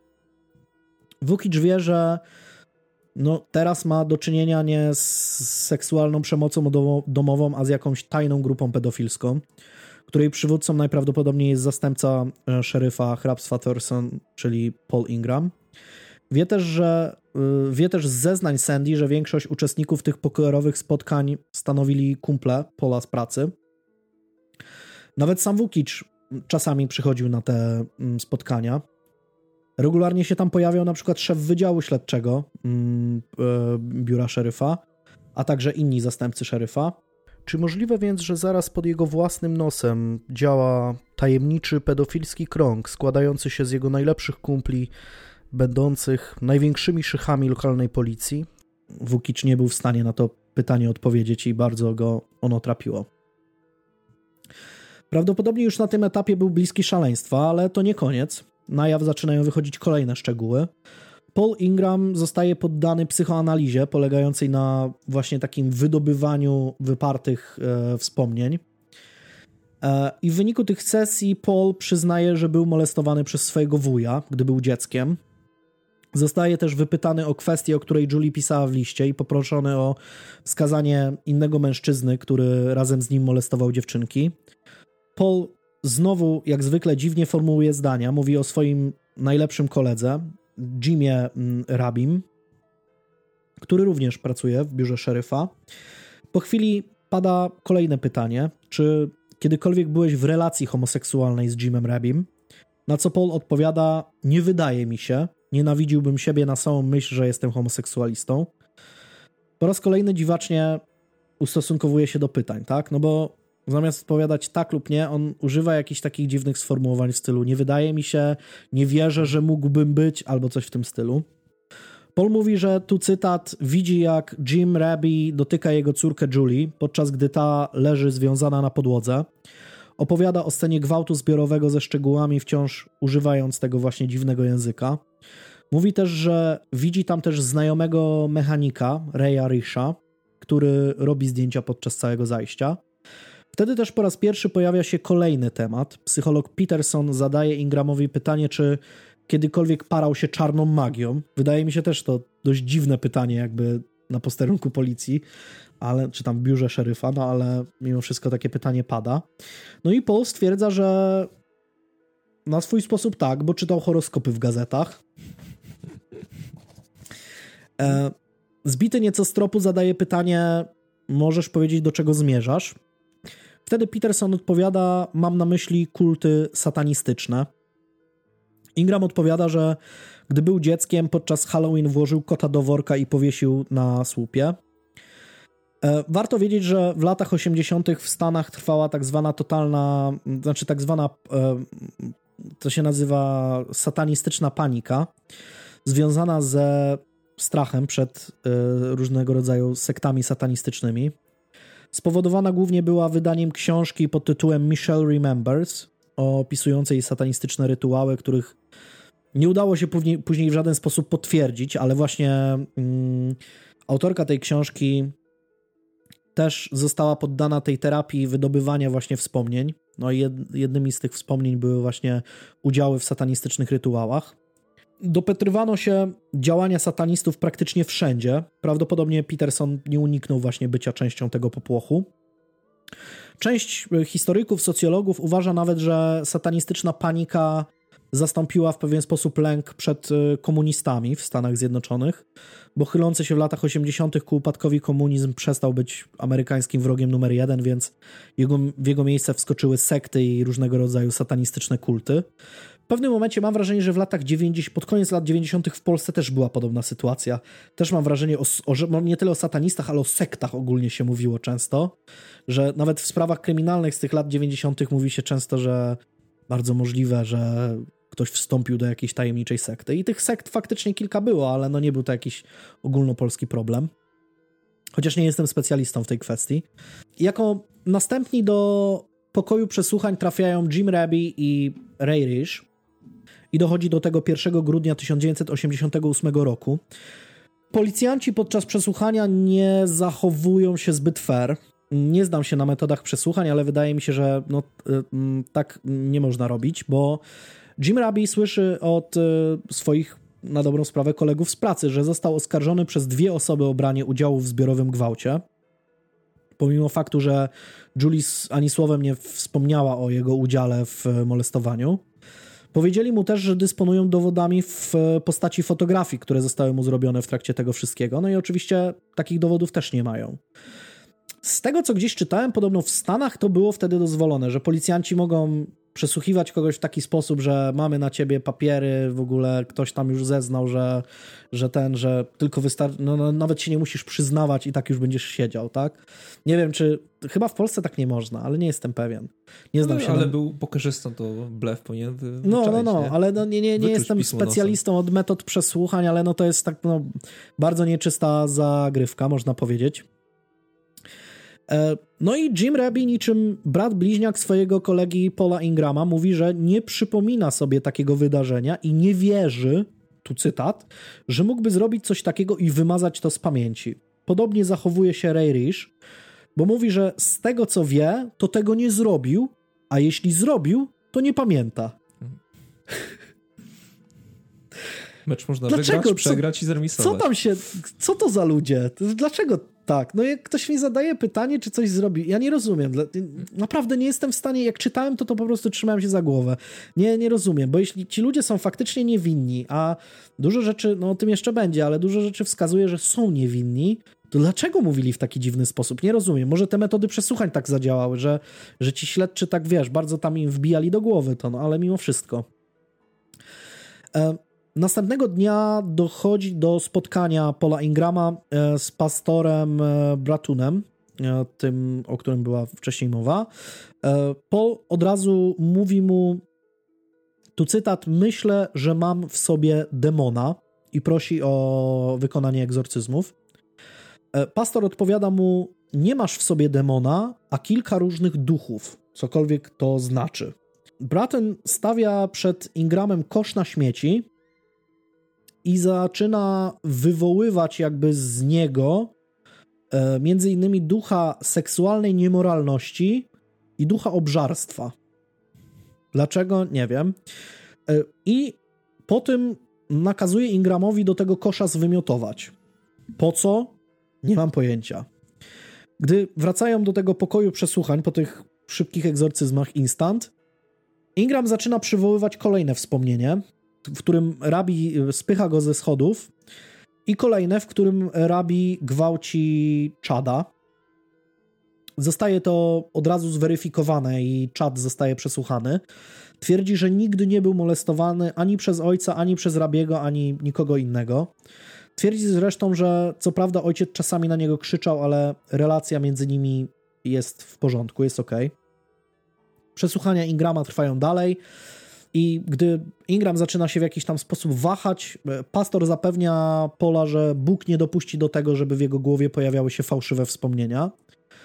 No i Paul wali z grubej rury. Ewidentnie pastor tam odblokował coś w jego głowie bo Paul Ingram twierdzi, że do molestowania doszło nie podczas pokerowych e, spotkanek w piwnicy, tylko podczas satanistycznych czarnych mszy wśród klęczących e, ludzi dookoła ogniska.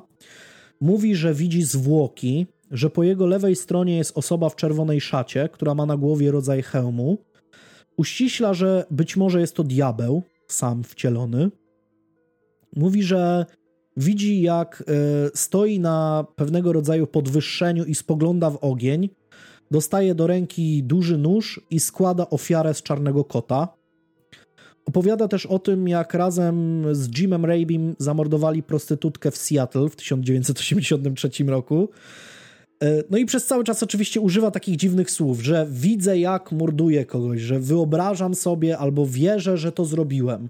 Nigdy nie mówi zrobiłem to i to, byłem tam i tam, no. tylko widzę siebie idącego z Rabim i mordującego prostytutkę. Ale brzmi legitnie, więc pewnie to będzie to. Brzmi legitnie, ale policjanci sprawdzają między innymi ten motyw e, z mm, prostytutką w Seattle i zostaje on totalnie uznany za jakąś, total, jakąś zupełną bzdurę. Po raz kolejny zresztą zostaje przesłuchany też czat i zasugerowane mu zostaje, że może pozwać oskarżonych o to, że go molestowali i zgarnąć dużą sumę pieniędzy, która pozwoliłaby mu na kupienie sobie BMW. Padają dokładnie takie słowa z ust tego psychologa Petersona. No i ten po pewnym czasie również oskarża Raybiego i Risha o molestowanie. Policjantom udaje się też dotrzeć do mm, Paula Juniora, czyli najstarszego syna Ingramów. E, Peterson wprowadza chłopaka w stan transu i ten opowiada o sytuacji, w której oglądał swoją matkę przywiązaną do łóżka podczas seksu grupowego z ojcem i Jimem Rebim.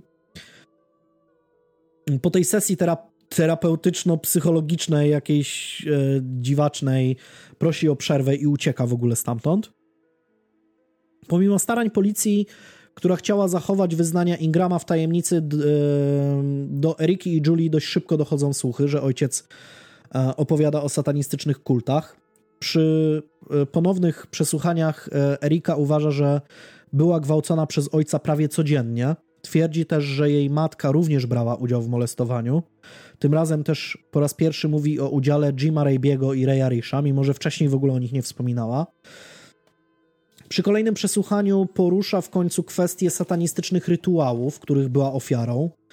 Mówi o grupie ludzi w szatach i hełmach, były to hełmy wikingów z rogami takie. Opowiada o składaniu ofiar z dzieci i piciu ich krwi. Twierdzi, że wielokrotnie zachodziła w ciążę i za każdym razem ci ludzie w szatach przeprowadzali jej aborcję. Wskazuje też, że dzieci są pochowane w lesie za domem Ingramów.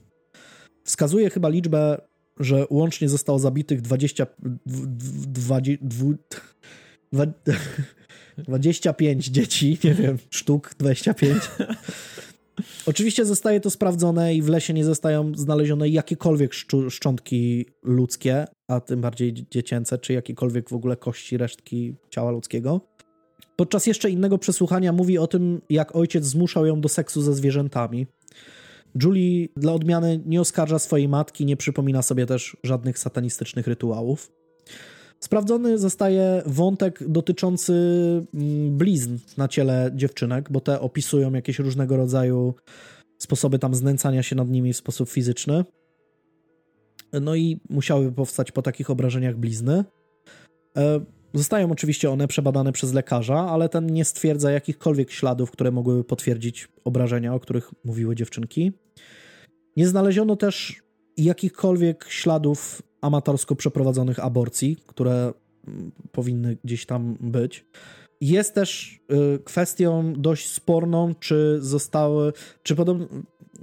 Prawda jest taka, że w ogóle y, nie da się w 100% ustalić, czy kobieta jest y, dziewicą podczas takiego badania, ale mówi się, jedne źródła mówią, że takie badanie zostało przeprowadzone i zostało potwierdzone, że obie były dziewicami, więc nigdy nie, nie doszło do molestowania seksualnego, przynajmniej takiego, o którym mówiły, bo można molestować kogoś bez penetracji oczywiście, ale no e, ale inne źródła dla odmiany mówią, że takie badania, do takich badań w ogóle nie, nie doszło. No i wtedy do akcji wkracza Richard Offshi, słynny psycholog i socjolog, który zostaje wezwany jako specjalista w celu przebadania 30 Ingramów, a także sam Paul Ingram są w ogóle wiarygodnymi świadkami. Po przeprowadzeniu wywiadów okazuje się, że bez trudu e, mm, ten Richard Offshi jest w stanie dokonać wprowadzenia e, do wspomnień Paula Ingrama wydarzenia, które nigdy nie miało miejsca. Co więcej, Paul zeznał ze szczegółami na piśmie o całym zdarzeniu, całkowicie przyjmując fałszywe wspomnienia jako swoje własne. Richard Owszy więc dochodzi do wniosku, że przy odpowiedniej sugestii bez trudu można wmówić e, Paulowi Ingramowi dowolną rzecz, by uznał ją jako swoje własne doświadczenie. Jest zdania, że przyznanie się do winy ze strony Paula jest wyjątkowo podejrzane, a to w jaki sposób formułował swoje wypowiedzi o, o wspomnieniach, mm, w żaden sposób nie przypomina faktycznego mechanizmu przypominania sobie jakichś zatartych wspomnień. Gdy mm, Richard Offshi badał Erikę i Julie, od razu uznał je za niewiarygodnych świadków. Nie były w stanie opisać szczegółów zajść, o których mówiły, i kompletnie mieszały się w swoich wspomnieniach. Erika na przykład nie umiała opisać rytuałów, których przecież wielokrotnie miała być świadkiem. E, Julie dla odmiany w ogóle odmówiła współpracy ze specjalistą. Po przeprowadzeniu swoich badań Owszy uznał e, Erikę za niewiarygodnego świadka i jest zdania, że prawdopodobnie wiele z jej zarzutów jest fałszywych. Jak się też okazało, Erika na kilka miesięcy przed oskarżeniem ojca o molestowanie przeczytała książkę, o której mówiłem, czyli tam Michelle Remembers. No i wiele z jej e, opisów tych satanistycznych rytuałów zazębiało się z tym, co było opisane w tej książce. E, mniej więcej w tym samym czasie rodzina Ingramów obejrzała też film dokumentalny na temat satanistów, więc dziewczyny mogły się dość mocno zasugerować tymi wydarzeniami. Obecna nauka praktycznie w całości określa technikę wyciągania tych wypartych wspomnień. To się nazywa po angielsku Repressed Memories Therapy jako w dużej mierze bezużyteczną i często prowadzącą do pogłębienia problemów psychicznych pacjenta w wyniku wyciągnięcia wspomnień wydarzeń, które w, rzeczy, w rzeczywistości nigdy nie miały miejsca. bo na przykład, nie wiem, przychodzisz leczyć się z depresji, a ktoś ci wyciągnie z głowy wspomnienie, że molestował cię dziadek, co jest w ogóle totalną fikcją. Na przykład e, harwardzki psycholog Richard McNally nie tylko twierdzi, że coś takiego jak wyparte wspomnienia w ogóle nie istnieje, ale uważa też, że jest to największa katastrofa, jaka przydarzyła się psychologii od czasów lobotomii. Ale te wszystkie badania, które przeprowadził Richard Offshee, nie zatrzymały całej sprawy, bo proces Paula Ingrama rusza w lutym 1989 roku. Podczas procesu jedynie Chad podtrzymuje swoje zeznania, za to pozostała trójka dzieci nie chce zeznawać. Mimo to Paul Ingram przyznaje się do winy, a dokładnie do dziewięciu gwałtów trzeciego stopnia. Zarzuty do, dotyczące Jima Rabiego i Raya Risha zostają oddalone i ci wychodzą na wolność. Jednak w lipcu 1989 roku Paul Ingram zmienia swoją wersję i nie przyznaje się do winy. Twierdzi, że jego zatarte wspomnienia wydobyte przez e, Petersona były najzwyczajniej w świecie zmyślone. Nikt już jednak nie daje mu wiary i sąd nie pozwala mu na zmianę tej linii obrony. Proces się toczy tak, jak się toczył podczas przyznania się do winy, a wtedy to jest, rozumiem, jakby skrócona wersja tego, tego procesu. I mężczyzna zostaje skazany na 20 lat więzienia z możliwością zwolnienia warunkowego po odsiedzeniu lat 12. Paul Ingram wychodzi z więzienia w 2003 roku, ale pomimo faktu, że utrzymywał kontakt listowny innymi z Julie, mm, to rodzinie nie udaje się już wrócić do normalności. Nie wiadomo, gdzie zamieszkał po wyjściu na wolność, nie wiadomo, co robi teraz. Do dziś tak naprawdę nie wiadomo też, czy faktycznie doszło do jakichkolwiek zdarzeń zarzucanych e, mężczyźnie. Czy były one na przykład częściowo zmyślone, czy były zmyślone zupełnie, tak naprawdę nie wiadomo. No został za to, został za to skazany. Został skazany tylko oczywiście za, czy tylko, no został skazany za gwałt, a nie za udział w jakichś satanistycznych rytuałach i mordowanie dzieci i tak dalej. No ale i tak 20 lat to jest dość sporo, jak za taką mętną dość sprawę, no ale przyznał się do winy. Więc sprawa jest dość, dość dziwna. Raczej e, nie pojawia się w jakichś tematach takich typowo kryminalnych, a bardziej w e, różnego rodzaju psychologicznych e, książkach i e, psychologicznych e, gazetach, opracowaniach. Ale no to jest bardzo ciekawe, że można nam zrobić pewnego rodzaju tak naprawdę incepcję, tak? Jak, jak w tym filmie, że, że ktoś używając konkretnych technik albo hipnozy pewnego rodzaju, jest w stanie wprowadzić w, do Twojego umysłu wspomnienie, które, wspomnienie wydarzenia, które nigdy nie miało miejsca. Jest to, jest to psycho, znaczy jest to normalnie naukowo udowodnione. Nie wiadomo, czy w wypadku Paula Ingrama to było, bo nie chcę też jako jakiś totalny random, nie mający pojęcia o psychologii na dobrą sprawę, podważać decyzji sądu, ale z drugiej strony, no, Polingram jest, e, mam wrażenie, trochę, trochę mm, ofiarą gdzieś tam tego, jak, jaka wtedy była moda wśród psychologów, właśnie stosowania tej terapii, mm, tych wyciągania tych e, zatartych wspomnień, ukrywanych wspomnień. To wszystko. Mam nadzieję, że sobie gdzieś tam w komentarzach porozmawiamy na ten temat. Nie wiem, czy znaliście tę sprawę wcześniej. Jeśli chodzi o źródła, to będą one w opisach. Jest kilka książek, jedna tylko o tej sprawie, inne trochę bardziej rozszerzone. Jest też film dokumentalny, dość świeży, e, który opowiada o całej sprawie w sposób taki trochę poetycki. Warto sobie to zobaczyć. I oczywiście zapraszamy na naszego Facebooka i na naszego Instagrama i tam będzie, e, będą zdjęcia, bo trochę ich jest z tej sprawy. A teraz słucham Ciebie.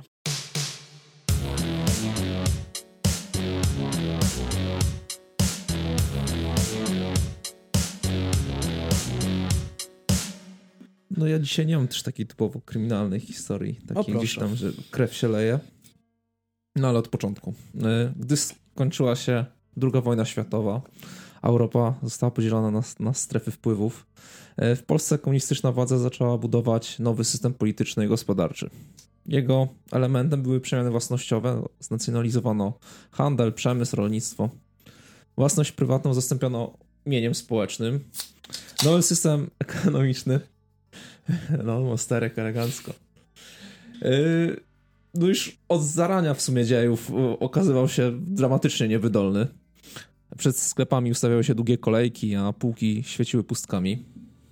W ramach centralnego planowania i gospodarki nakazowej władze próbowały biurokratycznymi zarządzeniami zaspokoić potrzeby ludności, jednak ponosiły w sumie klęskę za klęską. Spowodowało to natychmiastowe powstanie czarnego rynku, gdzie sprzedawano towary niedostępne jakby w tym oficjalnym obiegu. Kazimierz Brandy spisał, że w, tym, w czasach PRL-u konsumowanie szynki stało się swego rodzaju aktem wolności. Świadczyło o posiadaniu czegoś, co było prawie nie do zdobycia. No, no to tak było. Y, mięso staje się więc takim towarem pożądania, jego jedzenie jakby takim symbolem y, życiowej zaradności, bo, bo mięsa się nie kupuje, je się zdobywa. Także nic dziwnego, że ten czarny rynek zaczyna kwitnąć w najlepsze. Poza tym po wojnie do miasta napłynęło wiele osób wywodzących się z rodzin chłopskich i często posiadali takie przeświadczenie jakby, że jedzenie mięsa było takim jakby wzorem kultury szlacheckiej, że tak prawdziwy szlachcic to, to ten, który się naje mięsa, jakby ucztuje. Nie? Także w tamtych czasach dla Polaka to mięso, patrzyli na mięso tak trochę jak, nie wiem, jak hajto na starszą panią na pasach. Mniej więcej tak, tak ludzie wtedy patrzyli na, na mięso. No. Po, ponadto, ponadto mięso jakby staje się też wręcz symbolem walki, bo, bo, bo, duża część tych największych strajków, tych niepokojów społecznych była bezpośrednio albo jakoś tam pośrednio związana z, z podwyżkami cen mięsa albo z brakiem mięsa na przykład w sklepach, szczególnie z podwyżkami na przykład. Yy, cytując, cytując yy, Gomułkę, Y, z przemówienia do robotników w Żeraniu z 67, właśnie po podwyżce cen mięsa. Musiałem wydobyć ten cytat, bo ja bardzo go lubię. Co wy się burzycie? Przecież w końcu robotnik szynki nie je. Także was to nie dotyczy. Ja wam powiem, że ja jako robotnik miałem przed wojną dwie koszule, a wy na pewno macie teraz po pięć, sześć koszul co najmniej. Więc jest postęp, czy nie ma postępu? To jest fajne myślenie, to mi się podoba. Ale to współcześnie też, też było przez jednego z naszych e, polityków poruszone, ale nie będziemy wchodzić w tematy mm. polityki takie właśnie. No tam o, o miskach ryżu coś było. No, no to, no to o Szczawiu też było na tym. o Szczawiu, no tak, tak, tak. Y, no to, no właśnie, tak jak, tak jak teraz mówimy, no to tak władze próbowały jakoś reagować, tłumacząc dodatkowo, że w sumie to nic fajnego to jedzenie mięsa no ale jednocześnie nie znajdując jakby alternatywy. Tam nie było jakoś promowany wegetarianizm czy inny sposób jakby odżywiania. No nie, to jeszcze nie, nie, to te, jeszcze nie te nie, czasy. Nie te czasy. Antidotum na stale rosnący popyt yy, i wydłużające się kolejki stają się właśnie te wspomniane podwyżki oraz słowa towarzysza Wiesława. Polacy jedzą za dużo mięsa. Ale wiesz to, to co, też to jest znaczy... jakieś takie wytłumaczenie. Nie ma mięsa w sklepach, bo po prostu Polacy jedzą za dużo mięsa. No tak, no, no, no pod tym względem, pod tym względem tak. Gdyby oni tak próbowali promować wegetarianizm, ale nie wiem, czy to by było wtedy do nie. przemówienia takiemu robotnikowi, bo ogólnie moim zdaniem jakby taka koncepcja promowania w pewien sposób wegetarianizmu, a przynajmniej mówienia o tym, jakie tam powiedzmy na przykład szkody dla środowiska przynosi taka masowa na przykład hodowla tam świń i tak dalej, jest całkiem sensowne. To znaczy, warto o tym mówić i warto o tym wiedzieć, jeśli się na przykład je mięso, a tym bardziej, no, warto o tym wiedzieć. Ale no wtedy to. Ale mi się wydaje, że w latach 50., 60. mówienie takich rzeczy no. mieliby cię za durnia, nie? No, no, myślę, że tak. Myślę, że tak. Poza tym, no, na przykład Adolf Hitler, powiem jak Janusz Korwin-Mikke, ale Adolf Hitler był wegetarianinem i był, był postrzegany trochę za dziwaka. No. O rosole mówił, że to jest e, kompot z trupa, więc... O. Więc widzisz, postępowe... No, ale nie ma dowodów, że, że wiedział o Holokauście. No, no tak. No nie, ma, nie ma żadnych dowodów na to. Także wracając do tematu, e, wędliny, które trzeba było tak naprawdę wystać w tych wielogodzinnych kolejkach, były dostępne w nielegalnym obrocie. Tam z kolei dostarczali je również nielegalnie pracownicy zakładów mięsnych i prywatni masaże. I kiedy w końcu władza opiera się jakby plecami o ścianę, już nie za bardzo wie, jak to wszystko tłumaczyć. Nagle z nieba spada im donos, czyli coś, świętość w tamtych czasach. Wspaniały donos i sprawa ta, która w końcu okazuje się największą aferą gospodarczą PRL-u, zapoczątkowała właśnie donos pracownika miejskiego handlu mięsem.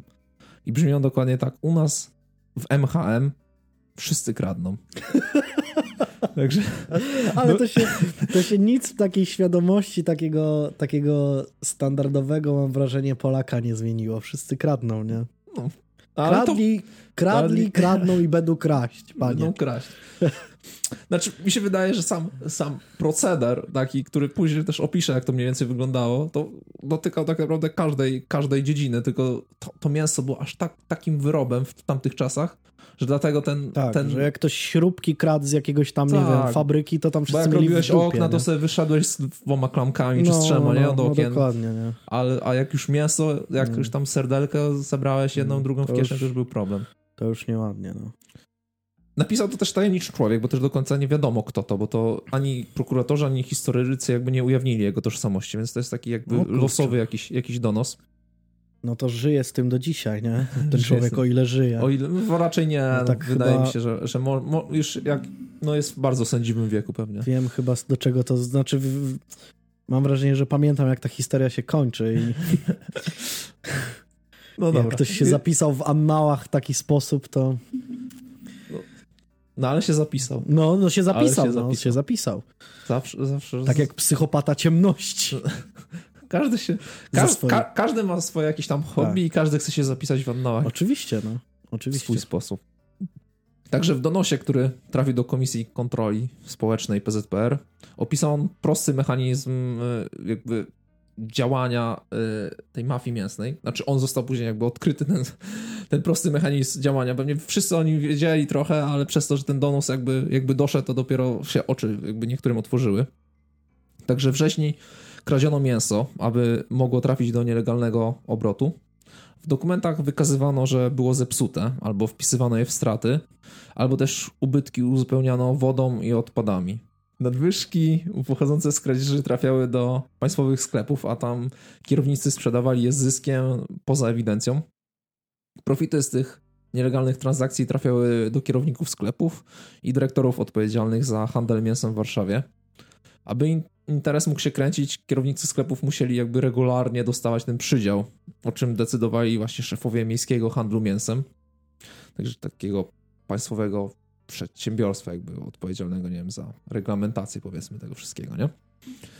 Oczywiście za korzystne decyzje brali łapówki, no bo oni jak decydowali, no to trzeba było im się jakoś tam upodobać, żeby akurat tobie więcej przyznali niż tam masarni gdzieś obok albo jakiejś rzeźni obok, sklepowi obok.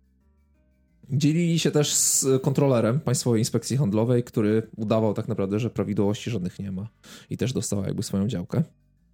Także z procedoru korzyści materialne czerpie każdy szczebel mięsnego biznesu, od prostych pracowników rzeźni po kierowników stołecznych sklepów i, i samą górę, czyli tych szefów MHM-ów. Co ciekawe, kierownicy sklepów byli na tyle ostrożni, że dokumenty wypełniali bardzo starannie, aby ilość sprzedanego mięsa zgadzała się jakby z zakupami. W teorii więc ludowy handel i ta socjalistyczna produkcja działały znakomicie. W Excelu się wszystko zgadzało. Tak, ale w praktyce brakowało wszystkiego. No, to trochę tak no, jest. No, i, no, a, rozwijał się jedynie tak naprawdę czarny, czarny rynek. Główne role w tym całym procederze odgrywali trzej dyrektorzy miejskiego handlu mięsem. To oni decydowali, ile mięsa skierować do poszczególnych sklepów, więc to o ich przychylność zabiegali kierownicy tych placówek. W Warszawie funkcjonowały wówczas trzy główne MHM-y, odpowiedzialne za zaopatrywanie poszczególnych dzielnic stolicy: Północ, Południe i Praga. I ten ostatni, czyli Praga, yy, miał też w swojej jurysdykcji śródmieście, a jego szefem był Stanisław Wawrzecki. Jego historia to modelowy wręcz przykład awansu społecznego w czasach PRL-u, Wawrzecki urodził się w 1921 roku w Mławie, w rodzinie chłopskiej. Do Warszawy przyjechał pod koniec lat 40. Zapisał się do PZPR i szybko awansował. Był instruktorem Komitetu Wojewódzkiego PZPR, potem kontrolerem w Wydziale Handlu, a pod koniec lat 50. objął stanowisko dyrektora MHM Warszawa-Praga, co wiązało się nie tylko jakby z ogromnymi wpływami i prestiżem, ale także z wysoką pensją jak tam na, tamte czasy. swoją własną sekretarką i służbową wołgą z kierowcą. Wow. To już w ogóle brzmi No to już, ten, to już jest złoto. Wawrzycki otrzymał również od państwa duże, eleganckie mieszkanie na najwyższym piętrze bloku przy Alei Niepodległości 159. I jak na ironię znajdowało, znajduje się ono vis-a-vis opowianego trochę złą słabą aresztu śledczego przy, przy Rakowieckiej. Także no tak, to, to ironicznie powiedzmy, bo później trochę spędzi tam czasu. Podczas śledztwa milicja, milicjanci e, przeszukali mieszkanie Wawrzeckiego i znaleźli tam sztabki złota i dolary. Sztabek mięsa nie znaleźli? Nie, było tak powieszone, wiesz, świniaki w korytarzu. Bo z sztabki złota to co to tam, ale sztabki mięsa to by były. Ale te dolary, wiesz, wiesz jak wtedy bolały nie, no, dolary. Wiadomo, dolary. No i podobno to właśnie sprawiło, że pierwszy sekretarz KCPZPR Władysław Gomułka wściekł się i uznał, że z tym szkodnictwem trzeba skończyć. Także te, te sztabki złota i dolary dopiero tak doprowadziły jakby do totalnej wściekłości wtedy rządzących nami ludzi. Anonimowy donos przekazano z Komisji Kontroli Partyjnej do prokuratury. Trafiła ona na biurko ówczesnego szefa warszawskiej prokuratury, Władysława Komorniczaka. W komendzie głównej MO powołano nawet specjalną grupę roboczą, pierwszą jakby w sprawie takiej gospodarczej, która miała rozpracować tą mafię mięsną. Nazywane było mafią mięsną. Zachowane w Instytucie Pamięci Narodowej dokumenty związane z tą grupą dowodzą, że jej pracami interesowały się najwyższe czynniki polityczne, tak to zostało zapisane, ale oczywiście pierwszy sekretarz, ministrowie spraw wewnętrznych, prokuratorzy, no wszyscy się tak naprawdę interesowali. Cała sprawa była tym bardziej podejrzana, że w trakcie śledztwa wyszło na jaw, iż Wawrzecki i jego koledzy mieli dobre kontakty z wpływowymi działaczami PZPR. Ujawnienie tego faktu zakończyło później kariery wielu członków partii. Wiosną 1964 roku, gdy informacja o śledztwie była już tajemnicą Poliszyny, ale partyjny aktyw, taki niezwykle wrażliwy na punkcie jakby praworządności tych swoich podwładnych, zaczął tropić powiązania między szefostwem MHM-ów a działaczami PZPR. Nieświadomy tego jeszcze wtedy Wawrzecki w kwietniu spotkał się z jednym z wpływowych y, sekretarzy i spytał go, co powinien robić. A rozmówca doradził mu, aby zachowywał się tak, jak gdyby nic się nie stało. Dyrektor posłuchał rady i wyjechał służbowo do Bukaresztu na delegację zorganizowaną dla grupy polskich handlowców co miało być jego tak naprawdę ostatnią podróżą w życiu. W tym czasie trwało intensywne śledztwo. Prokuratura i milicja wykryły nieprawidłowości w zakładach przetwórstwa mięsnego. No i zaczęły się zatrzymania pracowników, zastraszani e, przez milicjantów. Ci prości robotnicy, jakby jeden po drugim załamywali się i składali zeznania. Często też nieprawdziwe na temat kradzieży mięsa, wypełniania ubytków i wprowadzania nadwyżek do sklepów i prywatnych masarni. Śledczy doszli do wniosku, że głównymi winowajcami są dyrektorzy miejskich przedsiębiorstw handlujących mięsem, czyli Stanisław Wawrzecki, Henryk Gradowski i Kazimierz Witkowski. Dla kierownictwa partii z Władysławem Gomułką na czele była to znakomita wiadomość bo od wielu lat państwowa propaganda musiała się dwoić i troić, by tłumaczyć Polakom, dlaczego w sklepach brakuje mięsa, a teraz w tą winą można było obarczyć dyrektorów MHM-u i przedstawić się jako tych odpowiedzialnych jakby za niedobory towarowe. Ich proces miał tak by stać się okazją do udowodnienia, że władza nie toleruje żadnych spekulacji, a przestępców gospodarczych ściga z całą bezwzględnością i ukazać ich jako takich kozów ofiarnych tego, że niczego nie ma. Nie ma niczego, no bo trzech chłoptasiów po prostu zaczęło sobie kraść to mięso i my wszystko robimy elegancko, tylko no ludzie są jacy są. Wawrzeckiego zatrzymano 18 kwietnia 1964 roku na warszawskim lotnisku Okęcie. Dwaj milicjanci podeszli do niego, skuli kajdankami i przewieźli do aresztu. Przesłuchiwany przez milicjantów i prokuratora Wawrzecki z początku milczał i odrzucał zarzuty, jednak w końcu zmienił zdanie i dość szybko przyznaje się do brania łapówek od 120 kierowników sklepów, łącznie na 3,5 miliona złotych. Czyli dość sporo. Ówcześnie średnia pensja wynosiła 1200 złotych. No, on jest przekonany, że, że dzięki temu dostanie jakby mniejszy wyrok. Poza tym ma tam jakieś konekcje w PZPR, więc też uważa, że to jakoś mu pomoże. Zresztą nie kradł ani nie fałszował żadnego mięsa. On tylko jakby brał łapówki, tak też na to patrzy. Do winy przyznaje się również Gradowski. Przed sądem stwierdził, że zawiódł zaufanie partii i przekraczał swoje kompetencje, czyli uderzył się w pierś. Szczególnie w tym zawiedzeniem zaufania partii też o, o, straszna zbrodnia.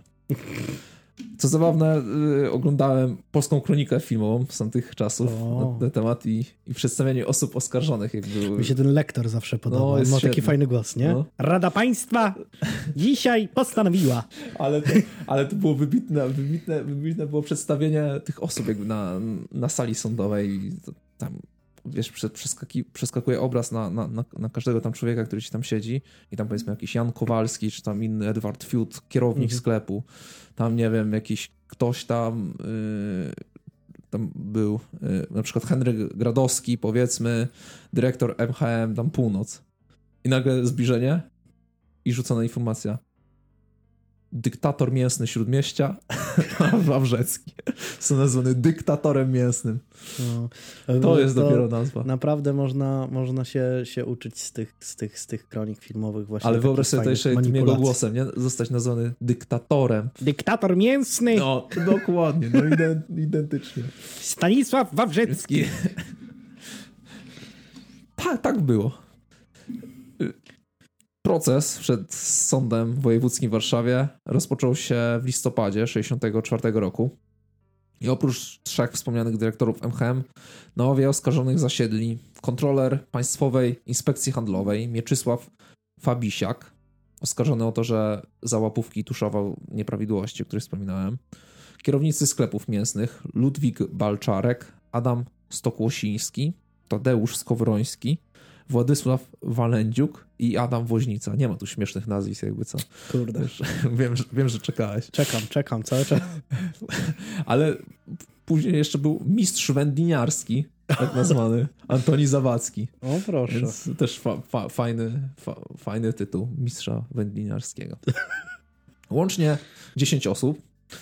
Proces cieszył się ogromnym zainteresowaniem reżimowych dziennikarzy. Tuż przed pierwszą rozprawą w jednej z gazet ukazał się artykuł, w którym 10 oskarżonych przedstawiono jako wyjątkową, wyjątkowo, wyjątkowo groźną grupę przestępczą. Mafia, mafia mięsna. Władza chciała pokazać, że, że ustrój jest dobry, a za ciągłe te niedobory towarowe odpadają właśnie złodzieje, łapownicy, spekulanci, o czym wspominałem. Ówczesne prawo przewidywało za łapówki i kradzież mienia maksymalnie 5 lat więzienia. Prokuratorzy skierowali jednak akt oskarżenia w trybie doraźnym, który za kradzież mienia społecznego przewidywał karę śmierci. O trybie doraźnym też już parę razy mówiliśmy, więc chyba nie ma, nie ma sensu o tym wspominać. To bardziej ten tryb doraźny był stworzony tylko po to, żeby jakoś tam karać te, te osoby, które gdzieś tam nie pasowały partii po, po wojnie, nie? Władze liczyły, że przykładne kary przyniosą efekt propagandowy. Wawrzecki jest w miarę spokojny jeszcze wtedy. W końcu on nic nie kradł, tylko brał jakby łapówki. Ale Wawrzecki ma pecha. Partia właśnie znalazła sobie kozła ofiarnego, którego chce przykładnie ukarać. Proces rozpoczyna się 20 listopada 1964 roku i jest farsą. Nie, nie, nie powołano ławników, obrońcy nie mają czasu zapoznać się z aktami, a wniosek o rezygnację z trybu doraźnego zostaje odrzucony tak naprawdę w trymiga. Prokuratorzy wnoszą o trzy wyroki śmierci. Na czele składu sędziowskiego staje postrach, czyli sędzia Sądu Najwyższego, Roman Kryża. No to słynny pan, nie? Słynny pan. To on między innymi skazał... E, on żyje jeszcze? Pileckiego. Wydaje mi się, że nie, ale nie mam, bo no nie, nie wiem. Nie, chyba nie żyje. No ale to... Ale e, powstało takie słynne powiedzenie, nie? Sądzi kryże będą krzyże. Tak, tak, tak. Nie, on nie żyje, to na pewno. Cześć, e, przybywam z przyszłości, montuję właśnie ten odcinek i uzupełniłem swoją wiedzę. E, Roman Kryże zmarł w 1983 roku. Urodził się w 1907, więc gdyby żył obecnie, miałby 113 lat, więc e, raczej mało prawdopodobne, żeby żył do teraz. Za to żyje jego syn, Andrzej Kryże, który jest prawnikiem i sędzią. Zresztą też skazywał działaczy opozycji demokratycznej w czasach PRL. To, to, to tylko tyle gwoli wyjaśnienia. W ogóle sprawa powinna trafić do czwartego Wydziału Karnego, bo ona była, ten właśnie wydział, czwarty Wydział Karny był właściwy do jej rozpoznania, no ale roz, powołano jednak właśnie specjalny skład sędziowski, któremu przewodniczył właśnie Roman Kryże. Wyrok zostaje ogłoszony 2 lutego 1965 roku. Stanisława Wawrzyckiego skazano na karę śmierci przez powieszenie. Pozostali otrzymują wyroki dożywotniego więzienia lub kilkunastu lat pozbawienia wolności. Sąd orzeka też dodatkowo wysokie grzywny i konfiskatę mienia. Z filmu dokumentalnego można się dowiedzieć, że, że jeden z mężczyzn po torturach przyznaje się w końcu do tego, że czasami wychodząc zabiera ze sobą kilka serdelek i za to dostaje 9 lat więzienia. Także jakby za takie rzeczy karano w tamtych czasach, to mi się wydaje, że wszyscy by w więzieniu siedzieli, nie? W uzasadnieniu wyroku znalazło się takie zdanie, które mi się spodobało. Wobec grabieżców mienia społecznego sięgającego milionów złotych nie może być w Polsce ludowej, która z ogromnym trudem i wysiłkiem całego społeczeństwa odbudowuje, odbudowuje zgliszcza i ruiny pozostawione przez wojnę, żadnego pobłażania i tego rodzaju wrzut na organizmie zdrowego społeczeństwa musi być wy, wypalony do korzeni. Także wyrok staje się natychmiast prawomocny, no i od razu podlega jakby wykonaniu. No, tryb, tryb doraźny, no nie, bu, nie było do tego trybu odwołania w tamtych czasach. Kiedy 19 marca 1965 roku po Wawrzeckiego przychodzą strażnicy, mężczyzna podobno siwieje w ułamku sekundy. Wie i czuje, że to już jest koniec. Przerażony prosi o fajkę. Stres jest jednak tak potężny, że ręka wyciągnięta po papierosa sztywnieje. Wtedy go zabierają i tak zostaje powieszony. Makabryczne szczegóły znajdują się w reportażu Mięso i inne sprawy. Znaczy, to jest rozdział książki Pamiętajcie, że byłem przeciw. E, wydawnictwa to taki czarne. słynny cytat chyba, nie? Tak, On tak to też właśnie w trakcie tej sprawy. Właśnie, właśnie w trakcie tej no, sprawy. To jeden z obrońców. Przeciw, jeden z mhm. obrońców przeciw, właśnie przeciw, krzy... przeciw. No. Tak, krzyczał w trakcie sprawy. No. Dziennikarce tam udaje się porozmawiać z Władysławem Wiktorowiczem, mordercą, który siedział z Sławczyckim w celi, jakby opisuje, jak, jak on reagował na to, jak już szedł yy, na, na stryczek. No i to trochę paradoks, że Wiktorowicz przeżył, bo jego wyrok uchylił Sąd Najwyższy, czyli przeżył jakby morderca, a, a gościu, który gdzieś tam yy, popełnił, popełnił jakieś przestępstwa takie gospodarcze, no no są to przestępstwa, to nie, nie, nie trudno powiedzieć, że nie. No, no co, co, należało mu się trochę ta konfiskata mienia, jakieś tam więzionko na jakieś parę lat, no ale, ale ch chyba ta hierarchia przestępstw nie wskazuje na to, że powinien za to zawis zawisnąć, no ale... No tak, e, poza tym mm, gdyby tam chociaż był jakikolwiek sensowny proces, gdyby pozwolono mu się bronić w jakikolwiek sposób, no to na pewno przynajmniej można by było oszacować, do jakiego stopnia był on odpowiedzialny za kryzys, jaki był wtedy w tamtych czasach, nie? Ja jestem w ogóle przeciwnikiem kary śmierci, więc no cokolwiek by ten Wawrzecki zrobił, tym bardziej, że nie miał na sumieniu życia żadnego człowieka ani nic, to, to nie powinien umrzeć, nie powinien zostać e, zamordowany, tak, na dobrą sprawę bo to, bo to, bo to było, dla mnie to jest morderstwo, ale, ale no, no sprawa jest wyjątkowo, wyjątkowo przykra, wyjątkowo przykra. No jest ofiarą tamtego systemu, nie? No, to, to taki typowy, jest nazywany mordem sądowym w niektórych e, nie, opracowaniach i mi się wydaje, że trochę, tak. trochę jest w tym racji.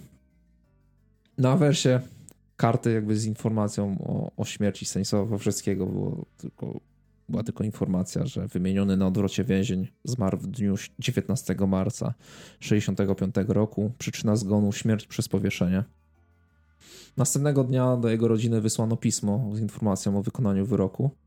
Pomylono jednak numer grobu, więc jeszcze nie to, że, że rodzina była w, sta w stanie, w jakim była, no to oni jeszcze pomylili numer grobu, a faktyczne miejsce pochówku wdowa i synowie skazanego odnaleźli dopiero dzięki prywatnym znajomościom.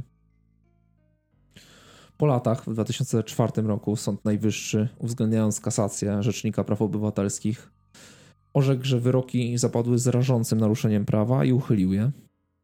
Zarazem postępowanie wobec wszystkich dziesięciu wskazanych umorzono, bo żaden z nich już nie żył, a sprawa przedawniła się w 1989 roku. Sąd Najwyższy podkreślił, że wyrok nie służy jakby pełnej rehabilitacji skazanych, gdyż nawet RPO jakby nie podważał ich winy.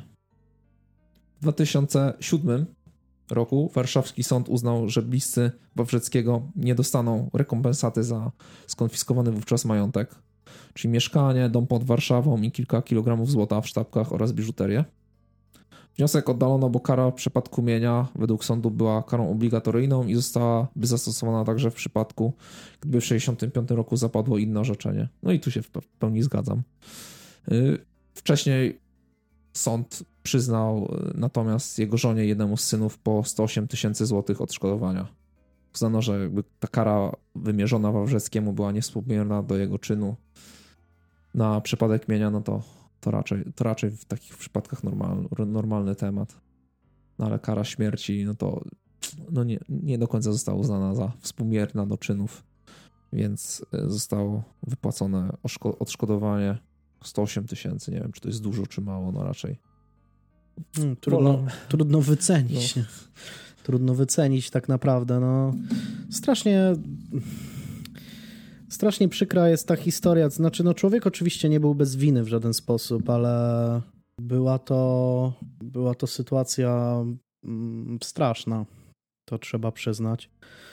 No i by, warto też powiedzieć, że Stanisław Wawrzecki był ojcem no, aktora Pawła tak. Wawrzeckiego, który zresztą kilkukrotnie z tego, chyba nawet czytałem jakiś wywiad, gdzie on e, opowiada trochę Wiesz, o tym. W, bo wtedy... filmach, które będą też w źródłach są e, występuje tam, nie? I normalnie się wypowiada na ten temat, jak ostatni raz jakby się żegnał z ojcem. Mhm. Tak, tak, tak, tak, tak, no. Więc... Czy on był wtedy małym chłopcem? Mówił, że... Miał 15 lat no, chyba, jak no. była sama rozprawa.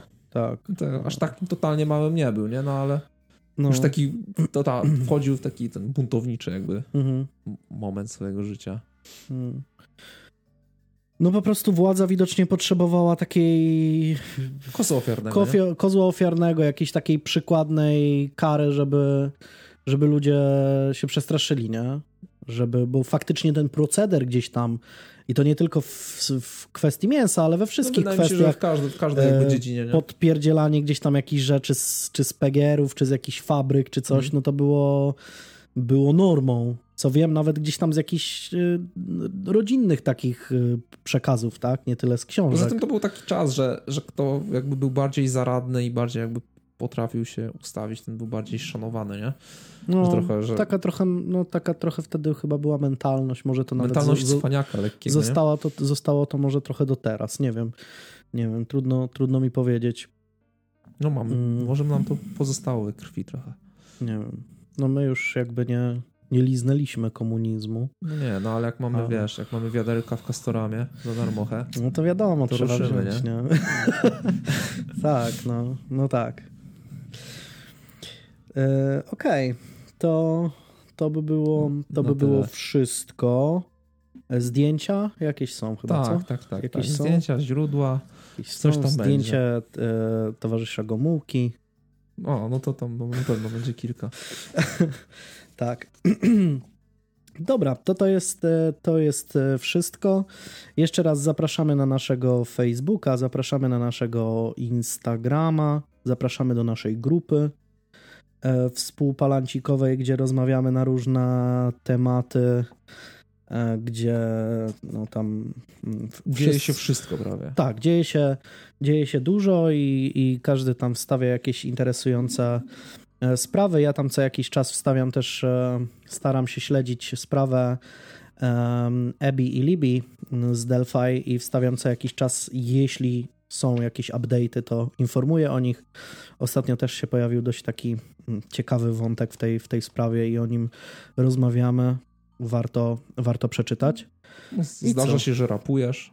Na razie raz się zdarzyło. Tak, ale... jeśli ktoś nas słucha e, przez e, aplikacje podcastowe, to pewnie nie miał możliwości e, posłuchania tego, ale zostałem wyzwany do Hot 16 Challenge, to się nazywa? Tak, tak Hot, 16, Hot, Hot 16 Challenge 2 Zostałem wyzwany przez Damiana z podcastu Strefa Mroku i podjąłem to wyzwanie i na YouTubie jest moje nagranie, jak rapuję 16 wersów, a nawet kilka więcej